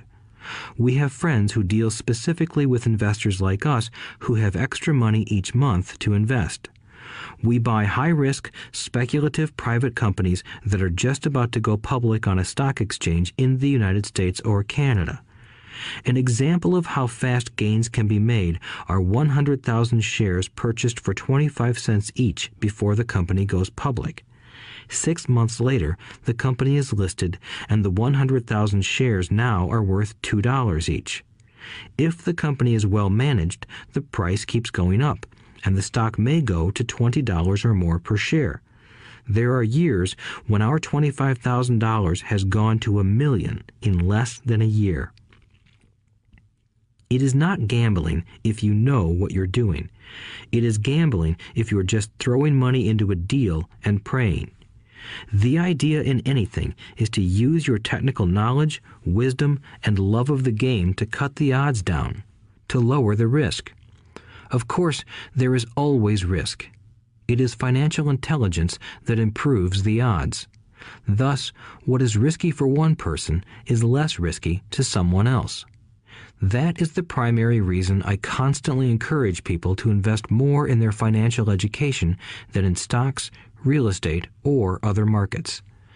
The smarter you are, the better chance you have of beating the odds. The stock plays I personally invested in were extremely high risk for most people and absolutely not recommended. I have been playing that game since 1979 and have paid more than my share in dues. But if you will review why investments such as these are high risk for most people, you may be able to set your life up differently so that the ability to take $25,000 and turn it into $1 million in a year is low risk for you. As stated earlier, nothing I have written is a recommendation. It is only used as an example of what is simple and possible. What I do is small potatoes in the grand scheme of things. Yet, for the average individual, a passive income of more than $100,000 a year is nice and not hard to achieve. Depending on the market and how smart you are, it could be done in 5 to 10 years. If you keep your living expenses modest, $100,000 coming in as additional income is pleasant, regardless of whether you work. You can work if you like or take time off if you choose and use the government tax system in your favor rather than against you. My personal basis is real estate. I love real estate because it's stable and slow moving. I keep the base solid. The cash flow is fairly steady and, if properly managed, has a good chance of increasing in value. The beauty of a solid base of real estate is that it allows me to take greater risks, as I do with speculative stocks. If I make great profits in the stock market, I pay my capital gains tax on the gain and then reinvest what's left in real estate, again further securing my asset foundation. A last word on real estate. I have traveled all over the world and taught investing. In every city, I hear people say you cannot buy real estate cheap. That is not my experience. Even in New York or Tokyo, or just on the outskirts of the city, prime bargains are overlooked by most people. In Singapore, with their high real estate prices, there are still bargains to be found within a short driving distance. So whenever I hear someone say, You can't do that here, pointing at me, I remind them that maybe the real statement is, I don't know how to do that here. Yet. Great opportunities are not seen with your eyes, they are seen with your mind. Most people never get wealthy simply because they are not trained financially to recognize opportunities right in front of them. I am often asked, How do I start? In the final chapter of this audiobook, I offer 10 steps that I followed on the road to my financial freedom. But always remember to have fun. When you learn the rules and the vocabulary of investing and begin to build your asset column, I think you'll find that it's as fun a game as you've ever played. Sometimes you win, and sometimes you learn. But have fun. Most people never win because they're more afraid of losing. That is why I found school so silly. In school, we learn that mistakes are bad, and we are punished for making them. Yet, if you look at the way humans are designed to learn, we learn by making mistakes. We learn to walk by falling down.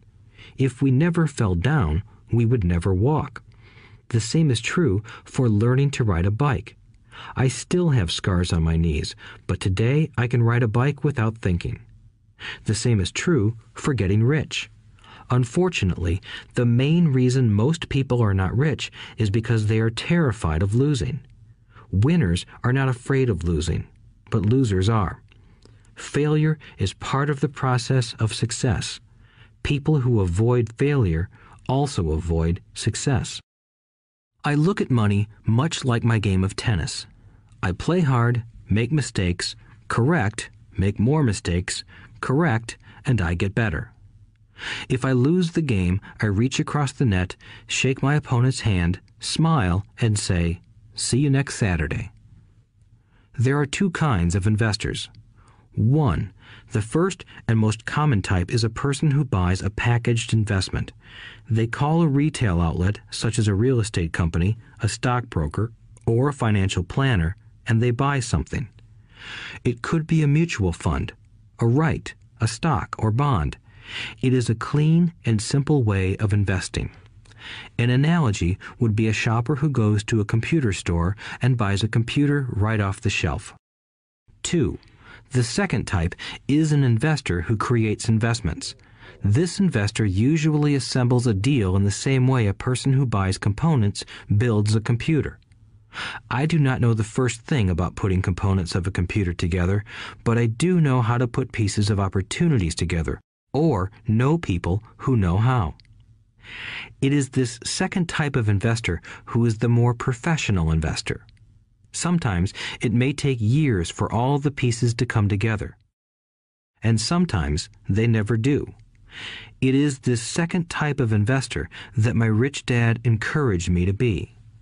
It is important to learn how to put the pieces together because that is where the huge wins reside, and sometimes some huge losses if the tide goes against you. If you want to be the second type of investor, you need to develop three main skills. These skills are in addition to those required to become financially intelligent. 1. Find an opportunity that everyone else missed. You see with your mind what others miss with their eyes. For example, a friend bought this run-down old house. It was spooky to look at. Everyone wondered why he bought it. What he saw that we did not was that the house came with four extra empty lots. He discovered that after going to the title company. After buying the house, he tore the house down and sold the five lots to a builder for three times what he paid for the entire package. He made $75,000 for two months of work. It's not a lot of money, but it sure beats minimum wage. And it's not technically difficult. 2. Raise money. The average person only goes to the bank. This second type of investor needs to know how to raise capital, and there are many ways that don't require a bank. To get started, I learned how to buy houses without a bank. It was the learned skill of raising money more than the houses themselves that was priceless. All too often, I hear people say, the bank won't lend me money, or I don't have the money to buy it. If you want to be a type 2 investor, you need to learn how to do that which stops most people. In other words, a majority of people let their lack of money stop them from making a deal. If you can avoid that obstacle, you will be millions ahead of those who don't learn those skills. There have been many times I have bought a house, a stock, or an apartment building without a penny in the bank. I once bought an apartment house for $1.2 million. I did what is called tying it up with a written contract between seller and buyer. I then raised the $100,000 deposit, which bought me 90 days to raise the rest of the money. Why did I do it?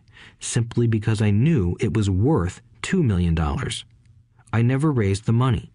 Instead, the person who put up the $100,000 gave me $50,000 for finding the deal, took over my position, and I walked away. Total working time? Three days. Again, it's what you know more than what you buy. Investing is not buying. It's more a case of knowing. 3. Organize smart people. Intelligent people are those who work with or hire a person who is more intelligent than they are. When you need advice, make sure you choose your advisor wisely. There is a lot to learn, but the rewards can be astronomical. If you do not want to learn those skills, then being a Type 1 investor is highly recommended. It is what you know that is your greatest wealth. It is what you do not know that is your greatest risk. There is always risk, so learn to manage risk instead of avoiding it. Chapter 6 Lesson 6 Work to Learn, Don't Work for Money. Job security meant everything to my educated dad. Learning meant everything to my rich dad. A few years ago, I granted an interview with a newspaper in Singapore. The young female reporter was on time, and the interview got underway immediately. We sat in the lobby of a luxurious hotel, sipping coffee and discussing the purpose of my visit to Singapore. I was to share the platform with Zig Ziglar. He was speaking on motivation, and I was speaking on the secrets of the rich. Someday, I would like to be a best selling author like you, she said. I had seen some of the articles she had written for the paper, and I was impressed. She had a tough, clear style of writing. Her articles held a reader's interest. You have a great style, I said in reply. What holds you back from achieving your dream? My work does not seem to go anywhere, she said quietly. Everyone says that my novels are excellent, but nothing happens. So I keep my job with the paper. At least it pays the bills. Do you have any suggestions? Yes, I do, I said brightly. A friend of mine here in Singapore runs a school that trains people to sell.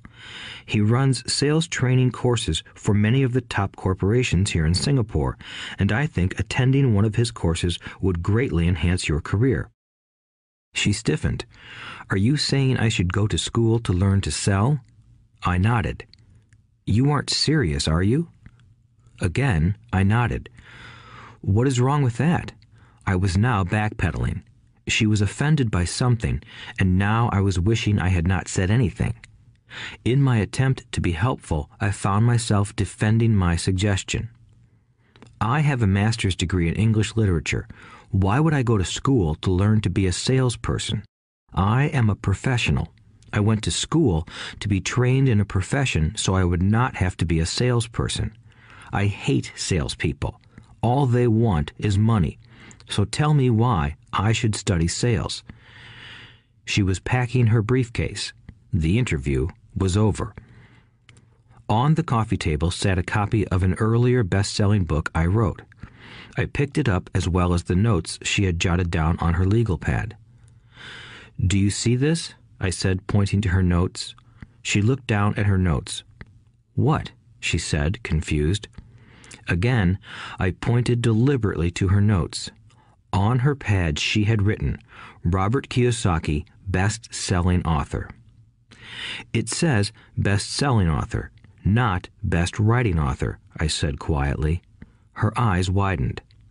I am a terrible writer, I said. You are a great writer. I went to sales school. You have a master's degree. Put them together, and you get a best selling author and a best writing author. Anger flared from her eyes. I'll never stoop so low as to learn how to sell. People like you have no business writing. I'm a professionally trained writer, and you are a salesman. It is not fair, she fumed. She put the rest of her notes away and hurried out through the large glass doors into the humid Singapore morning. At least she gave me a fair and favorable write up the next morning. The world is filled with smart, talented, educated, and gifted people. We meet them every day. They are all around us. A few days ago, my car was not running well. I pulled into a garage, and the young mechanic had it fixed in just a few minutes. He knew what was wrong by simply listening to the engine. I was amazed. I am constantly shocked at how little talented people earn. I have met brilliant, highly educated people who earn less than $20,000 a year. A business consultant who specializes in the medical trade was telling me how many doctors, dentists, and chiropractors struggle financially. All this time, I thought that when they graduated, the dollars would pour in. It was this business consultant who gave me the phrase, they are one skill